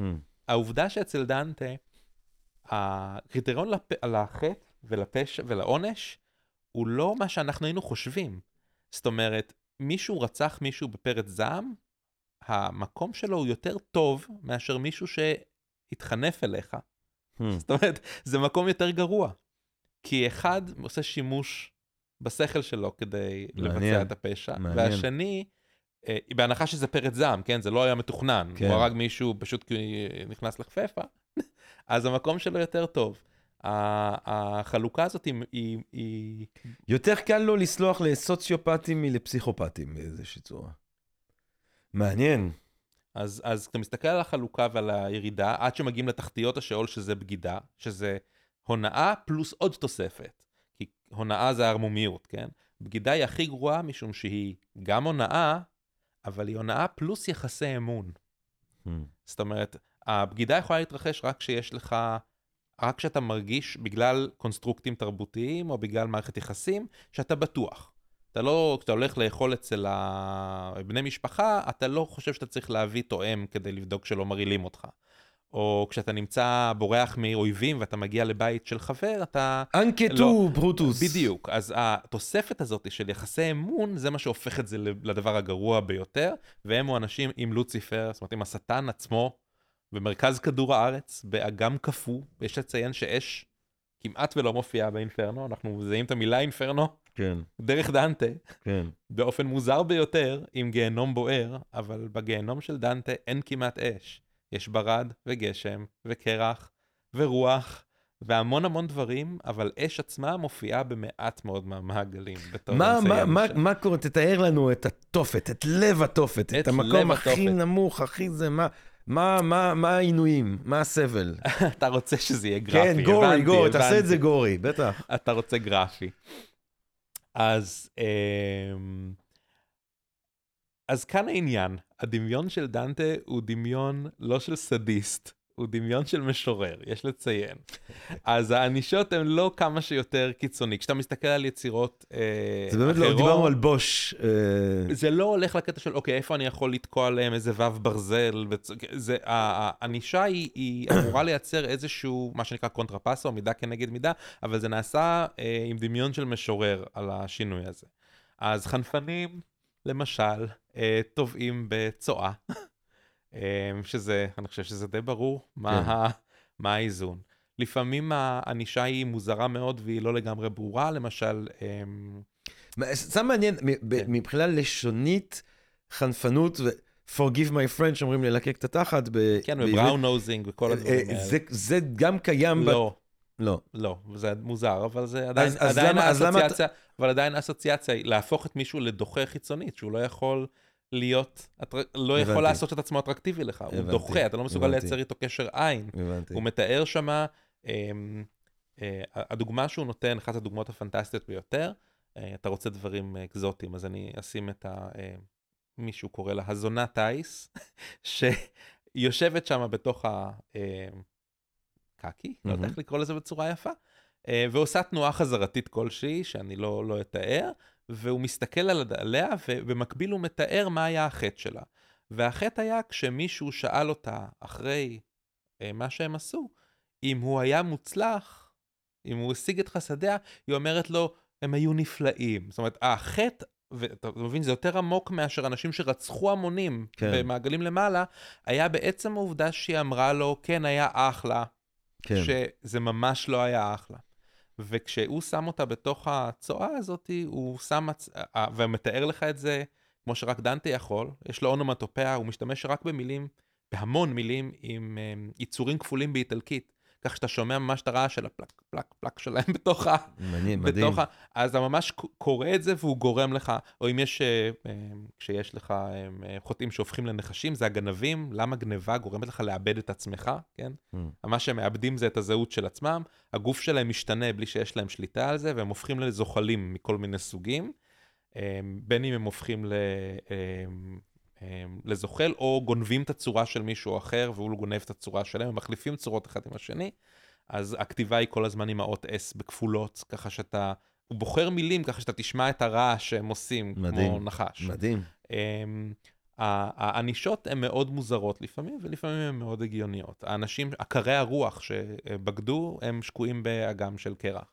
האנשים שלא שלטו ביצר שלהם, כמו פרנצ'סקה דרימיני ששכבה עם אה, פאולו, מה שאמרתי שבגדה בבעלה, אז הם נישאים ברוח קצת כמו הזרזירים שעפים בקבוצות גדולות בעננים כאלה של ציפורים, Mm. ובעצם מישהו אחר שולט בהם. הרצון שלהם לא מכתיב לאן הם זזים, קצת Mm. כמו שהם נתנו ליצר שלהם להכתיב Hmm. לאן הם יזוז. זה קצת מזכיר את אמ, אה, אוגוסטינוס הקדוש, אה, שאומר שהעונש, הרצון המפוצל, זאת אומרת, בגלל שהאדם הראשון לא ציית לאלוהים, אז בני נכון. אדם לא יודעים לציית לעצמם. כאילו, אני יכול להגיד, וואי, אני חייב להפסיק לעשן, ואני ממשיך לעשן. נכון. הרעיון הזה של הרצון המפוצל. נכון. זה גם, זה גם מזוהה אצלו, גם אה, אוגוסטינוס מדבר על האדם הצולע, שיש כאילו רגל של רצון ורגל. כן. ודנטה מתאר את עצמו ביער האפל בתחילת היצירה בתור מי שיש לו צליעה והוא לא מסוגל לכן לעלות להר, הוא כל הזמן קורץ לאגוסטינוס ול, ולאדם הפגום הזה, אבל האחריות היא תמיד על האדם. הדגש, הדגש שלו כל הזמן, מה שבעיניי מקסים, זה לא האינפרנו על הגרפיות הנחמדה של הוא, הם בזה ואלה בזה, זה כשאתה הולך ל, ל, לכור המצרף ושם יש לך חוטאים שחטאו, אבל הם בדרך לפגוש את אלוהים. Hmm. ואלה האנשים המעניינים, לראות בשיחה למה בן אדם, איך הוא הושיע את עצמו, אוקיי? אבל רגע, לפני, לפני כור המצחף ולפני אלוהים, אה, לוציפר. לוציפר. איך... האנטי קליימקס הגדול ביותר בספרות המערב. זה מה שאני חשבתי פעם ראשונה שקראתי את זה. אתה מגיע לפגוש את השטן בכבודו ובעצמו. אתה פגשת בדרך כל מיני שדים שהוא פגש בדרך שכולם ניסו למנוע ממנו לעבור. וכל פעם אה, וירגילוס היה צריך להזכיר להם שהמסע שלהם הוא לא מסע של אלתור, אלוהים שלח אותם וכל השדים חייבים להיכנע להם, זה מסע מאוד מרגש כזה, ואז אתה מגיע למלך השדים, ל, כן, לשטן, ליצור, ה, למלאך היפה ביותר שנפל מגן עדן וכולי, ואתה מגלה תחנת רוח. אתה מגלה יצור עצום בגודל שלו, שתקוע באגם קרח, לא מסוגל לדבר, אין לו אפילו את היכולת לדבר, כי תקועים לו חוטאים בתוך הפה והוא חייב ללעוס אותם. זאת אומרת, הוא נענש יחד עם הענישה, הפך להיות כן. מכ- מכונת ענישה, אה, הוא לא מסוגל לזוז, הוא רק מסוגל לעשות רוח עם הכנפיים שלו שתקועות במקום שלו שש כנפיים, כמו שיש לשרפים בתיאור של אה, גן עדן, כי זה מה שהוא היה לפני שהוא נפל, והוא למעשה יורד למדרגה הכי נמוכה, מכיוון שדנטה משתמש בו בתור סולם. הם ניגשים אליו כמו חפץ, תופסים את הפרווה ומטפסים במורד לוציפר, מסתובבים איפשהו באמצע שלו ומתחילים לטפס לכיוון ההפוך ולצאת בצד השני של כדור הארץ. הוא משתמש בו ממש כאובייקט, לא רק שהוא לא. אה, מדבר ולא עושה כלום. ואז אנחנו מגיעים לכור המצחף. מגיעים לכור המצרף, וכור המצרף, אה, פורגטוריו. נכון. מה, ש, מה שמאוד מאוד שונה בו זה שקודם כל החלוקה שלו היא לא אה, לפי חטאים, אלא היא לפי אה, מוטיבציות לחטאים, מה שנקרא שבעת חטאי המוות, וזה לא באמת שבעת חטאי המוות, זה אה, שבע המידות הרעות, ה-vices, כן? שבשורש של כל חטא, אה, שזה שלושה סוגים של אהבה, אה, אהבה מעוותת, שזה אה, גאווה, קנאה וזעם, אהבה חסרה, שזה עצלות, ואהבה אה, עודפת, שזה גרגרנות, אהבה כאילו עודפת למושא הלא נכון. וכל הנשמות צריכות לעלות בעצם בהר שעשוי ממדרגות כאלה, כמו עוגת חתונה כזאתי, והן עולות כל פעם שלב אחר. זאת אומרת, כל דמות, כל בן אדם צריך לעבור את כל השלבים לפני שהוא מגיע להיות ראוי לאלוהים. זה לא באמת מדורים, כי אתה עובר דרך הכל. זה יותר כמו שדה תעופה. כן. שהוא גם סוג של גיהנום בינינו. את- אתה, אתה עומד, תחנות. אתה עומד בתחנות, כן, צ'ק אין וזה, ודיוטי פרי, וקיבלת הערכה בדיוטי פרי עכשיו, בגלל שאתה עשית הרבה חטאים. אתה לא חזרת בתשובה עד הרגע האחרון, אז יש דיוטי פרי מאוד ארוך בש... ב... ב... לפני שנכנסים בכלל לכור המצרף, מחכים כל אלה שלא עשו תשובה בזמן. אז התיאור שם הוא הרבה יותר, בעיניי הוא הרבה יותר מרגש, בגלל שכל הדמויות ששם, זה דמויות שעשו משהו כדי להציל את עצמן. אז השיחה היא, אתה מדבר עם אנשים שהם חוטאים, ודנטה פוגש שם אנשים שהוא לא סובל, זה החלק המקסים. דנטה שם חברים בתופת, ואנשים שאין סיכוי שהוא ירצה שהם ילכו לגן עדן, בכור המצרף. ואז אתה קורא את זה, אתה אומר, זה חייב להיות אמיתי. אין שום סיכוי שגואלפי תומך במפלגה מסוימת, לא משנה כרגע הפוליטיקה של פרנזה, יפגוש את מנפרד, שהוא נציג של מפלגה אחרת, יפגוש אותו בכור המצרף, והוא יספר איך הוא בדרך לגן עדן ואיך הוא הגיע לשם, ודנטה יתעד לך את זה וייצג אותו בעצם, בעצם כדמות חיובית.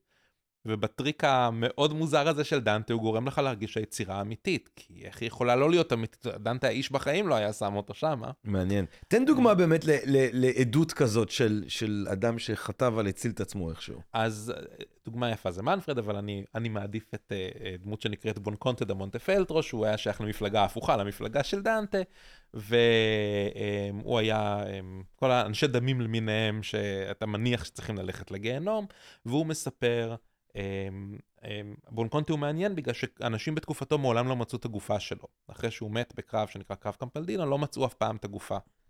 ודנטה בעצם מה שהוא עושה זה שואל אותו איפה הגופה שלך, כי הוא יכול לספר, הוא בעצם שואל את הדמות הספרותית, תספר לי את הסוד הזה של איפה הגופה שלך נמצאת, והוא אומר, הגופה שלי כרגע נמצאת במורד הנהר כך וכך, כי איך היא הגיעה לשם, ואז הוא מספר שלפני שהוא אה, הוא רץ משדה הקרב, הוא דימם מהצוואר, חתכו אותו בצוואר, ובזמן שהדם זורם והוא מנסה לסגור את הפצע, הוא הצליח להגיע די רחוק, והוא איבד כבר את הראייה שלו, והוא איבד כבר את הקול שלו, והוא נפל לרצפה, והוא כבר התחיל, אה, מה שנקרא, לעבור לעולם הבא.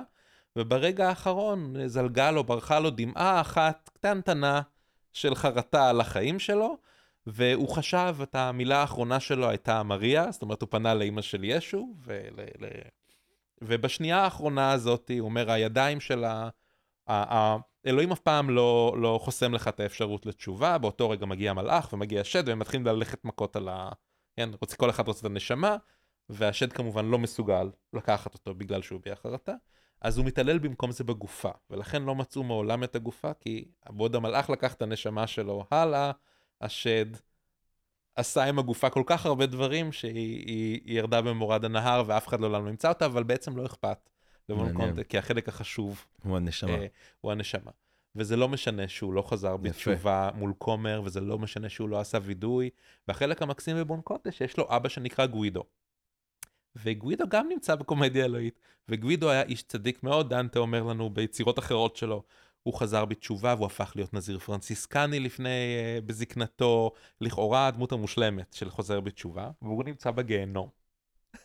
זאת אומרת... ולמה הוא נמצא בגיהנום? כי הם בעצם היפוך אחד של השני. זה שאתה מצפה למצוא בגן עדן נמצא בגיהנום, וזה שאתה מצפה למצוא בגן עדן. כי ברגע האחרון שלו הוא קילל את לא, ה... לא, הוא מראה, דנטה חושף את זה שגווידו לא באמת חזר בתשובה.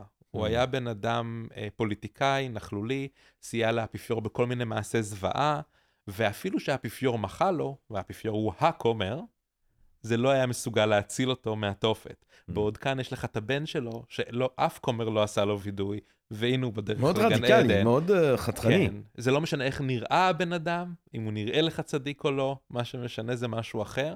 בעצם רגע המוות הוא הרבה יותר חשוב מכל החיים שלך בעצם, בתפיסה הזאת. מה, מהו המכניזם של טיהור הנשמה? ש, ש, שבכור המצרף אנחנו אז בכור המצרף, משהו, קודם כל הוא נותן מקום מאוד יפה לאומנות, אומנות בתור משהו שהוא מטהר, יש יצירות אומנות שהם מסתכלים, זה כאילו כמו סדנה כזאת. הם מסתכלים על יצירות טיפול אומנות. באומנות. ממש ככה. הם גם הם, הם אומרים תפילות, הם גם מסתכלים על ציורים ועל תבליטים של המידות הטובות שהן צריכים לשאוף אליהן והמידות הרעות שהן, שהיו להן בחייהם. ובעצם הם מבלים, כל אחד עושה פעולה אחרת, כן, בהתאם זה מאוד מזכיר את את, בעצם את הפדגוגיה הכנסייתית של ימי הביניים, כאילו בוא נעשה לך פסלים של מפלצות כדי שתבין מה מחכה לך, בוא נעשה, זאת אומרת הוויזואליות של זה. נכון, הוא אפילו משווה את זה ספציפית לכנסייה. כן. כשהם הולכים ודורכים על הייצוגים, הגאים למשל דורכים עליהם, מכיוון שהם יכולים להסתכל רק למטה, כי הם, אה, העונש שלהם זה לשאת סלע בגוד, כגודל האגו שלהם, אוקיי? אז, אז הם כפופים תחת האגו שלהם והם מסתכלים על הרצפה, אז הוא מתאר את הדברים שהם דורכים עליהם כמו הקברים שאתה הולך עליהם כשאתה הולך בכנסייה, כי הרצפה בכנסייה, ברוב הכנסיות, זה אה, קברים. הוא בעצם בא ואומר לך איך אתה אמור גם להסתכל על הקברים כשאתה הולך בכנסייה תכלס. Hmm.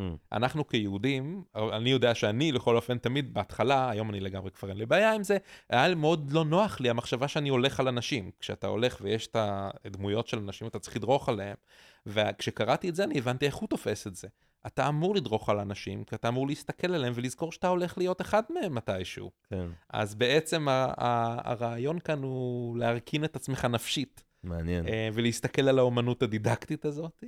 אמ, ובסוף כל שלב כזה אתה מנוקה מדבר אחד וממשיך הלאה עד שבסופו של דבר אתה מגיע לגן העדן הארצי איפה שאדם וחווה חיו, שמסתבר שהוא לא במסופוטמיה, אה, אלא הוא, זאת אומרת לא בעיראק של היום, אלא הוא בצד השני של כדור הארץ, על האי הקטן שנקרא כור המצרף. שם הוא מגיע למקום הזה, ושם הוא פוגש את ביאטריצ'ה. אה, סוף סוף. ואם אמרתי שהאנטי קליימקס הגדול ביותר היה לוציפר, אני טעיתי והטעיתי. האנטי קליימקס הגדול ביותר זה המפגש עם ביאטריצ'ה, שהדבר הראשון שהיא עושה זה נוזפת בו, ומדברת אליו נורא נורא לא יפה. המנחה שלי לדוקטורט, שהוא איש מקסים, אה, פרופסור פיטר הוקינס מאוניברסיטת יייל, אה, אה, סיפר סיפור מקסים על זה שהם קראו את הסצנה הזאת בכיתה, ואחד מהשחקני, יש את האנשים שהם על מלגות פוטבול כאלה באוניברסיטאות אמריקאיות, הוא צעק מאחת השורות האחוריות, what a bitch. בקטע של כאילו, אתה קורא את כל היצירה, אתה מגיע לסצנה הזאת, כולם ככה מתרגשים, ופתאום אתה קורא איך היא מדברת אליו, אתה נורא נורא מבואס. וזה אחת הסצנות היותר טובות בעיניי, בגלל שהמלאכים שמלווים אותה, כדי, כדי לאסוף אותו, שואלים אותה למה את מדברת עליו כל כך לא יפה. והיא בעצם סוג של אומרת להם, תשתקו. אתם מסתכלים לתוך הנצח, אתם מסתכלים על אלוהים. אתם לא מבינים מה הוא צריך לשמוע בעצם. מה שהיא אומרת להם, מלאכים, הם רואים אותו כבר כנושע. הם לא רואים את התהליך שחופש הבחירה צריך לבצע כדי שהוא יגיע לשם. כן. היא אומרת לו את מה שהוא צריך לשמוע, כדי שהוא יהיה חירום בתשובה, אומרת? מה התוכן? זאת אומרת, מה עם הדברים הרעים שהיא אומרת?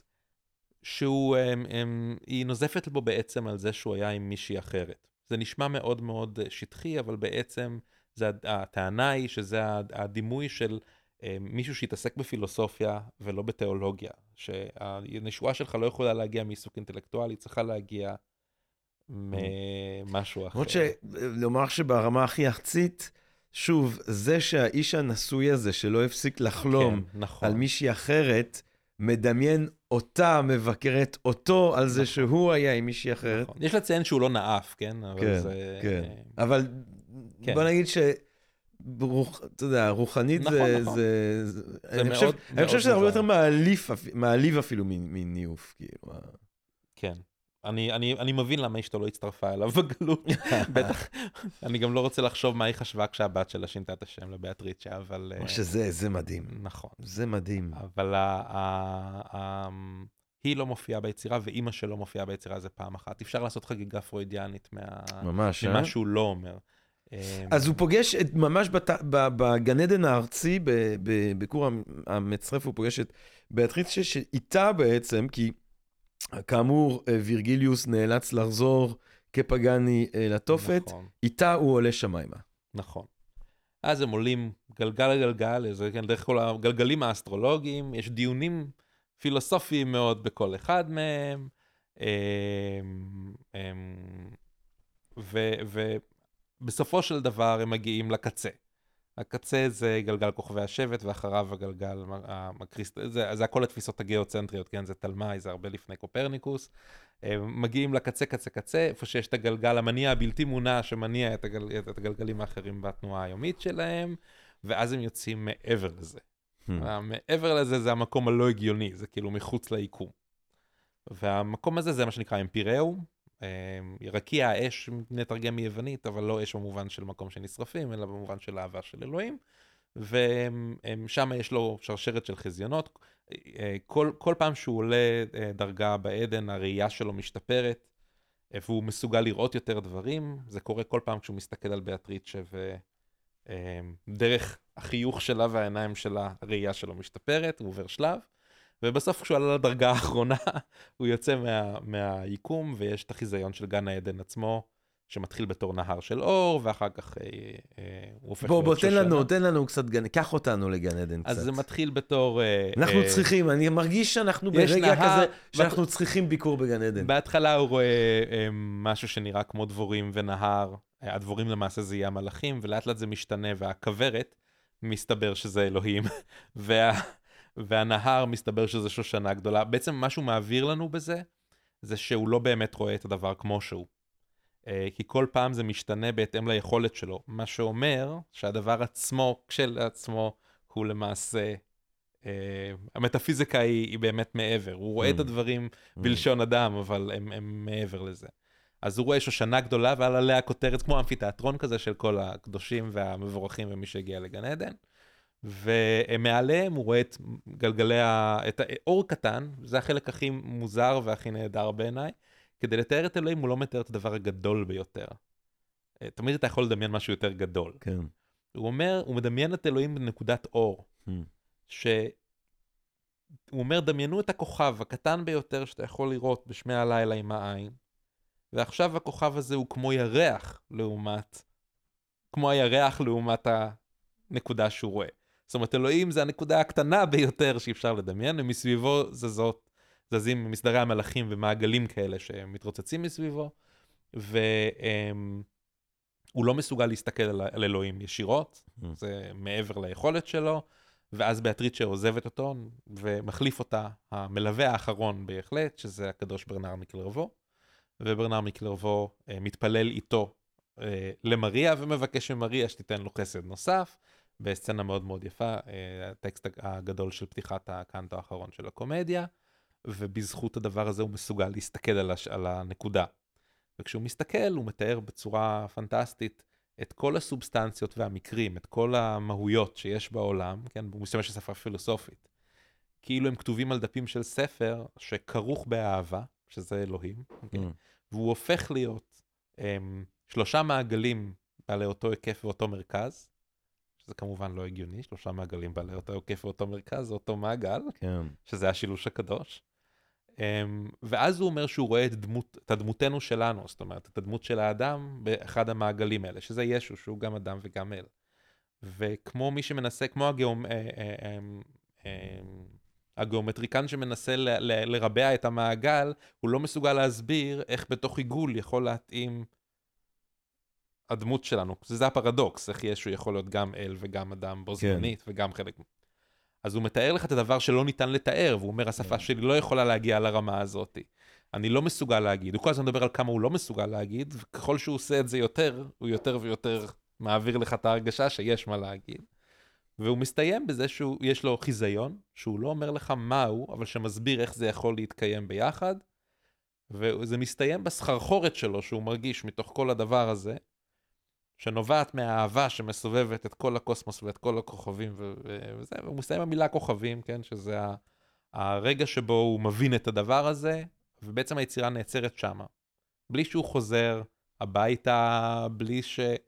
זה נגמר ב... ב... כוכבים. בהתגלות שאתה לא שותף לה, אבל אתה מרגיש שהיא שמה ככה ממש מעבר ל- לסף. הוא עושה את זה, כן, קשה להגיד. גירוי. מה? הוא מגרה אותך הוא מגרה ל- אותך. לקדושה. הוא כאילו. מאוד מאוד טוב בלהעביר דברים שהוא לכאורה לא מסוגל להעביר. הוא כל הזמן. מסביר לך שהוא לא מסוגל, והוא ממציא מילים באיטלקית. הוא כל הזמן ממציא מילים, פשוט ממציא. כדי להעביר את, ה, את הדברים שחסרים לו, שעד היום משתמשים בהם באיטלקית, או ש... ש אמ, הם הפכו להיות... אה, כן. ו... ו... מעניין. כן. עכשיו, ודבר אחד שכמובן אנחנו צריכים אה, שנייה לציין, זה שכל ההרפתקה המטורפת הזאת, כן. זה באמת שירה, זאת אומרת, אנחנו במבנה שירי, הוא לא כותב את זה בצורה מבנה חופשית. שירי מוקפד חוזאי. מאוד, נכון.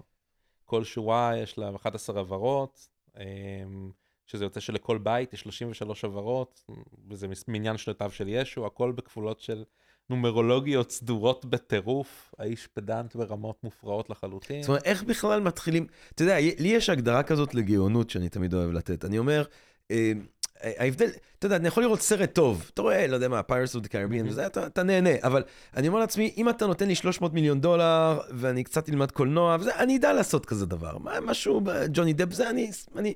אבל אז, אתה יודע, אתיקה של שפינוזה. אז לפעמים אתה נופל על משהו, או אה, אה, הקומדיה של דנטה, שאתה בכלל לא יכול להתחיל לחשוב על איך ניגשים ליצור פרויקט כזה, זה כן. פשוט נשגב לך. המ- המפעל הוא מטורף, אתה מסתכל רק על, ה, רק על הרמה הטכנית, כן, הכי הכי שטוח, כן?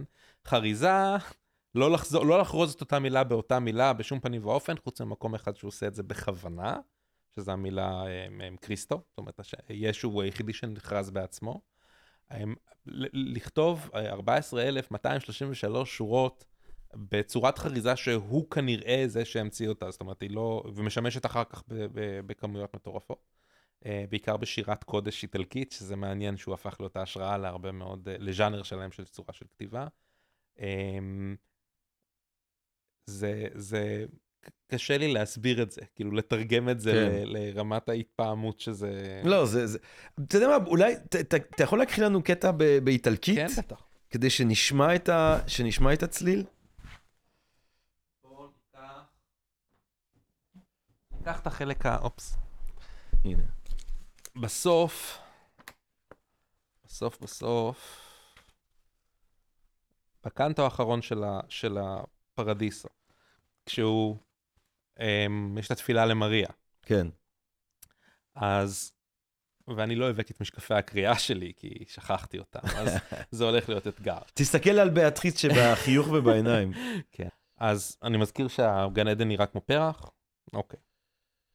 אז um, זה ב...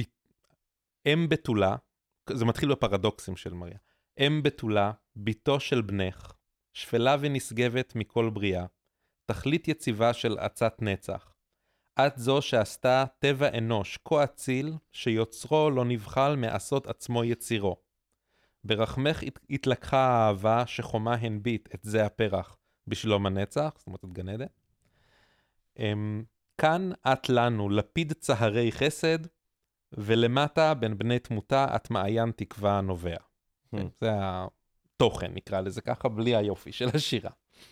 התרגום הוא תרגום קלוקל שכתבתי במעט מדי זמן, כי לא היה לי תרגום אה, אחר נגיש כרגע.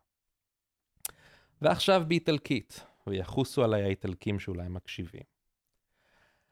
Vergine madre, figlia del tuo figlio, umile e alta più che creatura, termine fisso d'eterno consiglio. Tu sei colei che l'umana natura nobilitasti sì, che il suo fattore non disdegnò di farsi sua fattura. Nel ventre tuo si racese l'amore, per lo cui caldo nell'eterne pace, nell'eterna pace, così è germinato questo fiore. Qui se a noi meridiana face di caritate e giuso intra i mortali sei di speranza fontana vivace. אמ, למה, למה ללמוד את, ה, את היצירה המדהימה הזאת היום בישראל, כ, אה, אה, אם אין לנו גם, אתה יודע, בספר כזה נוצרי, שיש לנו זהו, גם חברים זה- נוצרים מן הסתם, אבל... היא מאוד נוצרית, במיוחד הפרדיסו. אמ, אני, אני אעשה את זה בדרך אחרת. אני אגיד לך מה אני חושב, ואז אני אקריא לך מה מישהו אחר חושב. כן. אמ, מה אני חושב, בתור אתאיסט מוחלט אה, יהודי, זה אחלה יצירה. וכשאתה קורא תיאורים שם של דמויות, והתובנות הפסיכולוגיות שלו על מה מניע אנשים, זה בכלל לא משנה אם אני מכיר ב, ב, ברעיון של חטא או, ב, או בדברים בסגנון הזה. כשאתה קורא את התיאור של דמות, מה מניע אותה, איך היא מתארת את מה הביא אותה למקום שלה בחיים, אוקיי? Mm. הדברים האלה הם אוניברסליים, והם אנושיים, הם לא דתיים והם לא קשורים לקתוליות או לדת מסוימת. הם, ה- ה- אני אישית גם איש ימי הביניים, הוא עושה סינתזה מטורפת של כמות גופי ידע מטורפת, וזה מקסים לראות איך בן אדם מצליח לגרום לך להרגיש שמה שהוא מתאר הוא אמיתי, כאילו לגמרי. כאילו מה שהוא מתאר הוא כל כך יותר הגיוני ממה שהיה עד אז ב, ב, בתיאורים של עולם הבא, שאתה אומר, כן, הגיוני שירושלים יושבת בדיוק מעל מרכז כדור הארץ, ובצד השני בדיוק קורה המצב, זה הגיוני מאוד, כאילו. ויורדים לכיוון שמאל, כי זה הכיוון הרע, עד שמגיעים לאמצע כדור הארץ בתופת, ואז אתה ממשיך את אותו כיוון בצד השני של כדור הארץ, זה בעצם יוצא ימינה פתאום, כי אתה עברת לצד השני של כדור הארץ. אה, רגע, גם הכוכבים אצלנו מסתובבים שמאלה בצד שלנו, של כדור הארץ ממזרח למערב, ובחצי הדרומי לכיוון ההפוך. הוא גורם לך להרגיש כאילו הקוסמוס נוצר כדי להתאים ליצירה. הוא גורם לך להרגיש שהכל אבל מישהו, מסתדר. האם הוא רצה, זאת אומרת, זו שאלה כפולה כאן, האם הוא רצה שאנשים יחשבו שמדובר באמת על חוויה זו מיסטית שאלת אמיתית? השאלות. פלוטינוס שמתאר את ההתקרבויות שלו לאחד האלוהי, או, אה, והאם יש מי שקרא את זה ככה בזמן אמת? יש אנשים שקראו את זה ככה בזמן אמת, זאת גם שאלת השאלות, מכיוון שזה הטריד מאוד הרבה מאוד אנשים, העובדה שהיצירה יותר מדי משכנעת.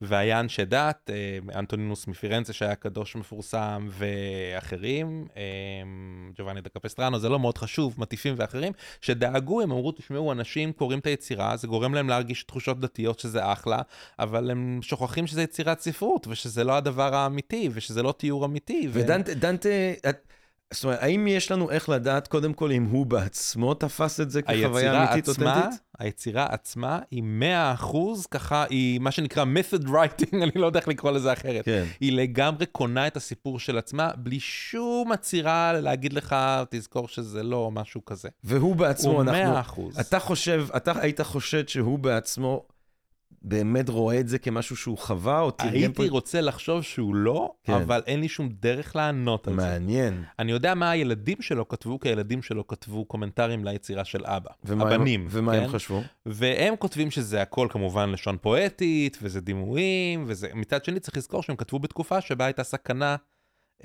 אמיתית זאת אומרת, לאורתודוקסיות. הם היו צריכים להגיד נכון, את זה. כן. ויש לציין שאם מישהו מואשם במינות על ידי הכנסייה, אז גם הירושה של כל יורשיו נלקחת מהם רטרואקטיבית. כן, לא, אז יש. אינטרסים כן, ממש טובים. אז הם לא עדים. אמ, כן. כן.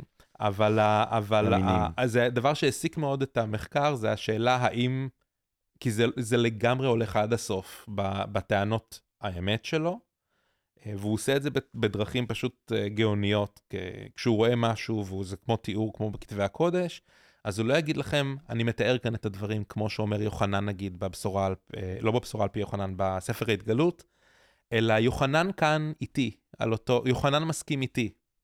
הוא בעצם הופך כל תיעוד של כל דבר למשהו שהוא, החוויה שלו היא מבחינה אונתולוגית, היא הדבר האמיתי היחיד, מעניין, הדברים האחרים מתאימים לו. מעניין. ואנשים הסתכלו על זה, ואתה רואה בקומנטרים, כותבים, הוא לא התכוון לזה, הוא התכוון הפוך, שהוא, כן, הם כאילו אומרים שהוא לא התכוון למה שהוא כתב, אבל אם נזרום ממה שהוא אבל הוא כתב, כתב את מה שהוא כתב. נכון, נכון, נכון. ו... ו... החלק שהיה הכי, הכי אה, מטורף בכל העסק הזה, זה תחום המחקר שלי, זה העובדה שאיטלקים, מאוד מהר אחרי אה, מותו, התחילו להשתמש בחלקים מהקומדיה האלוהית לתפילות פרטיות בבית, ולדברים בסגנון הזה, שזה ממש ממש מטורף. מעניין. אה, ודרשנים משתמשים בקומדיה האלוהית כל הדרך עד צרפת, ספרד וגרמניה. זאת אומרת, זה מגיע מרחקים הרבה מעבר לזירה הקוראת זאת אומרת, זה. מתקבל כטקסט בעל ערך דתי מובהק. כן, מתרגמים את מה שכרגע הקראתי על מריה, מתרגמים את זה ללטינית, וזה הופך להיות חלק מדרשות. אבל, אבל מי כמוך ידע להגיד לנו גם ש, שבכלל בימי הביניים לחשוב אה, אומנות כעצמאית מתיאולוגיה או כעצמאית מדת זה דבר שהוא לא פשוט. נכון. זאת אומרת, מי ה-holy grail, מי... זאת אומרת, נכון. כל, כל דבר שהוא בעל ערך אבל חייב להיות קשור. יש קפיצת מדרגה מסוימת כשדרשן משתמש בתיאורים שהם תיאורים ספרותיים כדי לתאר לך אמיתות תיאולוגיות. דרשנים אוהבים להשתמש ביצירות ספרות למשל, כדי לעניין את הצופים, כן, זה כמו להתייחס לתרבות פופולרית, זה שימוש נפוץ יחסית. אבל אה, שימוש שבו דרשן באמצע דרשה מתחיל לדבר איתך על מה דנטה אומר, ועל למה מה שהוא אומר הוא בעצם מאוד נכון, או כל מיני כאלה, או לתאר את הכניסה לכור המצרף, עם התיאור של דנטה של כור המצרף, Hmm. זה כבר מדרגה, מדרגה נוספת. מעניין. אמ, אז אתה אז- בעצם אומר, אה, התשובה שלך זה, אה, אתה אומר, זה פשוט יצירת אומנות מהגדולות אה, שהאנושות זכתה לה, נכון, זה בעל ערך אינהרנטי, נכון. תקראו, תתרגשו מהדמויות, תלמדו את החוויה האנושית דרך אה, דנטה. אה, אה, אדרבה, אה, היכולת הגאונית ליצור את הדבר הזה במבנה הזה, בשפה הזאת, אבל אני רואה שגם הבאת לנו תשובה כי- אחרת. כי- כדי. היא לא באמת אחרת, אבל היא... נכון, תשמעו מפי... מקבילה. מפי... מקבילה. אז יש לנו תרגום מהמאה ה-19 של שאול פורמיג'יני, שהיה רופא מה... אה, מהעיר טריאסטה שבאיטליה, והוא כתב תרגום לעברית של הקומדיה האלוהית, והוא פונה לקורא הנעים בתחילת היצירה. אני רק אקריא את הקטע הקטן שהוא כותב בהתחלה. הוא גם מתייחס ל... לעדות ישראל שלא מסוגלות לקרוא איטלקית, ו... אז הוא כותב ככה: אחרי נביאי אדוני אשר רוח הקודש דיבר בם, הגדול במשוררים היה דנטה אליגיירי, ואחריו לא קם כמוהו בכל עם ולשון. שפת מליצתו צחה וברא, והגיונותיו נשגבים, ודמיונות זמרו חדשים ונכונים, וכל מגמת שירתו הרמה צדק ומשפט ומישרים. יען אמת היא, כי בהיותו נולד באמונת הנוצרים, על אמונת נוצרי יסודת חזיונותיו. ואף כן, סליחה, ואף גם זאת, כל משפטי פיו, וחוכמת אמריו, הם, אני כאמור בלי משקפיים, קצת קוייתיו, כן, ושבו ונאבו אל כל בני אדם, להסגיב רוחם אל מחשבת עליון, זאת אומרת, זה פונה גם ליהודים, אל מוסר, הס... אל מוסר אה, השכל, כתוב לו השכל, ואל הצלחת העמים. ובראותי כי אין גוי בארץ אשר רוח חוכמה וטוב טעם בתוכו, אשר לא תרגם בשפתו את ספר מראותיו, אמרתי בליבי, מי ייתן והיה הספר הנחמד הזה, מתורגם אף הוא בלשוננו הקדושה. וראו כל עמי הארץ כי יש לעל שפת אבותינו להוציא ולהודיע ולהתאים כל מחברת, מחברות זרים למינה, אה, כל מחברת זרים למינה. והייתה המלאכה למועיל ולעונג נפש לרוב אחינו אה, בני ישראל אשר ברוסלנד, פולין וארצות קדם, כלומר עדות המזרח ו... אה, ומזרח אירופה, אשר לא ידעו ולא יבינו לשונות מערב, ואינם יכולים לטעום נופת צופים אשר בשירי המשורר המרומם. ו... איזה יופי אבל, כן, איזה, איזה, ו... איזה, איזה כתיבה יפה. כן, אבל אחרי נביאי, אחרי הנביאים, כן. כן, רוח הקודש דיבר בם, הוא בא ואומר לך שדנטה כותב לא, בהשראה. וחזיונות, זאת אומרת, יש פה רצפציה ממש דתית. כן, כן. לגמרי. מי, מי היה האיש הזה? והוא היה רופא, לא משכיל, איש... זאת אומרת, הוא... משכיל, הוא... כן. הוא, הוא אה, יש לציין ששמואל דוד לוצטו, שהוא הרבה יותר אה, חשוב ממנו, אה, כתב שירה על דנטה המשורר המרומם, שמתחילה בערך אותו דבר, כן, לשון שונא כזב, מה זה? שונא כזב, גאון ועוול.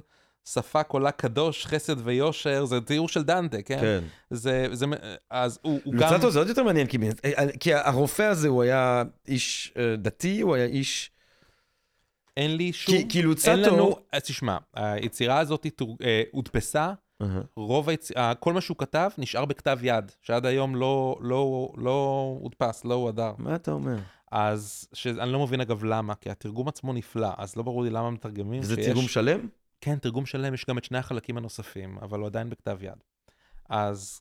הם, הם... שלם! אבל שדל, איפה, נכון. הנה, אנחנו פה בדיוק. בהוצאה, לא? אנחנו בפודקאסט נכון, של ספרים גדולים. נכון. הנה, משהו ראוי... אה, אז, אז, אז שדל, שמואל דוד לצטו גם, גם כתב שיר הלל לדנטה, וגם תרגם לארמית תלמודית חלקים מהקומדיה האלוהית. וואי, זה נישאי. אמ, זה נישאי מאוד, אבל זה מעניין לראות את, את, את סיפור האהבה של יהודי איטליה. עם אחת הדמויות הנוצריות והקתוליות ביותר, ועם שירה שהיא קתולית לחלוטין, ויהודי איטליה אימצו אותו אה, היטב. אתה יודע מה, ליאון? כן. אם דנטה יכול לכלול איכשהו בתוך המסע שלו את וירגיליוס ופגאנים, אז אנחנו היהודים ועוד איך יכולים, בטח היהודים האיטלקים, נכון. אה, אה, לכלול אותו כחלק, וכולנו באופן כללי, החוויה האנושית הגדולה שבאה לידי ביטוי כאן, כי אני חושב שבאמת אנחנו אה, מדברים על אחד מיצירות המופת שהאנושות אי פעם זכתה לה. אה, ואני רוצה מאוד להודות לך, דוקטור ליאון יעקובוביץ' אפחון, זה היה פשוט מרתק. אני קצת מרגיש שעברנו, ואני חושב שגם אם אנחנו נסתכל, אגב, בזמנים של השיחה שלנו, אני חושב שרוב הסיכויים היינו יותר זמן בגיהנום מאשר בכור המצחף והגן עדן. אולי זה רק ממשיך אה, ועדיין מאשר את מה ששמעתי אז באנגליה, שאנשים בסופו של דבר מתעניינים יותר בגיהנום מאשר בגן עדן. אבל אני חייב לומר שגם התיאורים שלך, את דנטה את גן עדן, היו מעוררי השחאה ושמח מאוד. אני שזכיתי יחד איתך ככה לטייל בין חזיונותיו של דנטה. כיף גדול. תודה רבה. תודה רבה שהיית כאן איתנו. Uh, זה היה הפרק שלנו הפעם, בספרים הגדולים כאן, הפודקאסט של Think and Read Different והמרכז האקדמי שלם. דנטה, גבירותיי ורבותיי, הקומדיה האלוהית. אה, אני מקווה מאוד שנהנתם מהפרק הזה, אה, שתהנו מהפחקים אה, שבעזרת השם נמשיך להקליט, מאלה שכבר הקלטנו, ומה אני אגיד לכם בינתיים? רק בריאות, בלי גיהנום, אולי חלקכם תעברו איזה רגע בקורה מצחף, אבל אני מקווה שניפגש כולנו בגן עדן, ובינתיים, רק בריאות, אהבה רבה, ונשתמע, תודה רבה. Podcast. Podcast. Podcast.